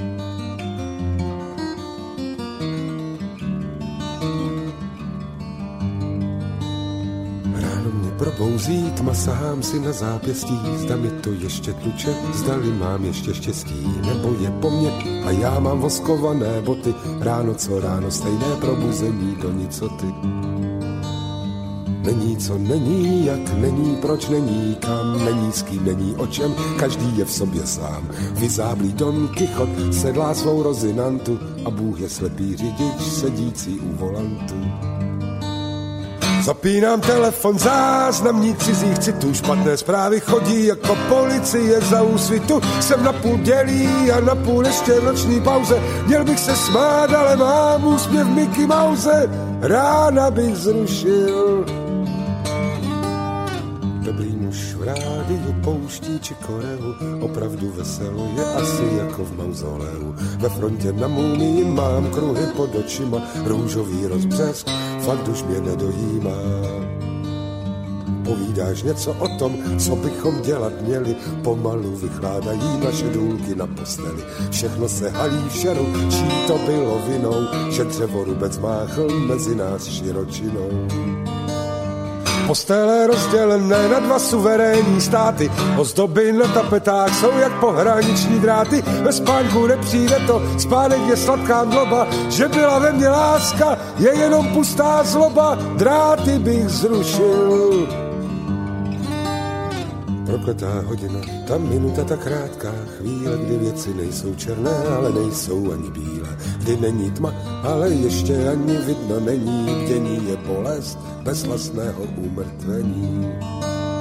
Zběsile mi to tepe a tupě píchá v třísle usnout a nevzbudit se, nemuset na nic myslet. Opřený o kolena, poslouchám tvoje slzy, na život už je pozdě a na smrt ještě brzy. Co bylo kdysi včera, je jako nebylo by. Káva je vypita a není žádná do zásoby. Věci, co nechceš, ať se stanou, ty se stejně stanou. A chleba s máslem padá na zem vždycky blbou stranou. Máslo bych zrušil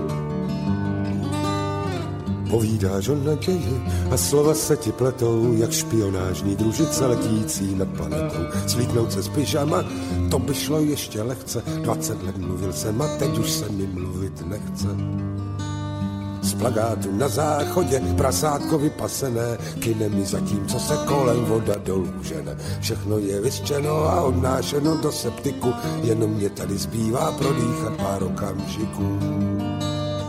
Sahám si na zápěstí a venku už je zítra. Hodiny odbíjejí signály dobrého jitra. Jsem na půl dělí a na půl ještě v noční pauze. Měl bych se smát, ale mám úsměv Mickey Mouse. Lásku bych zrušil probouzí tma, sahám si na zápěstí, zda mi to ještě tluče, zdali mám ještě štěstí, nebo je po mně. A já mám voskované boty, ráno co ráno, stejné probuzení do nicoty, ráno mě probouzí tma, sahám si na zápěstí, zda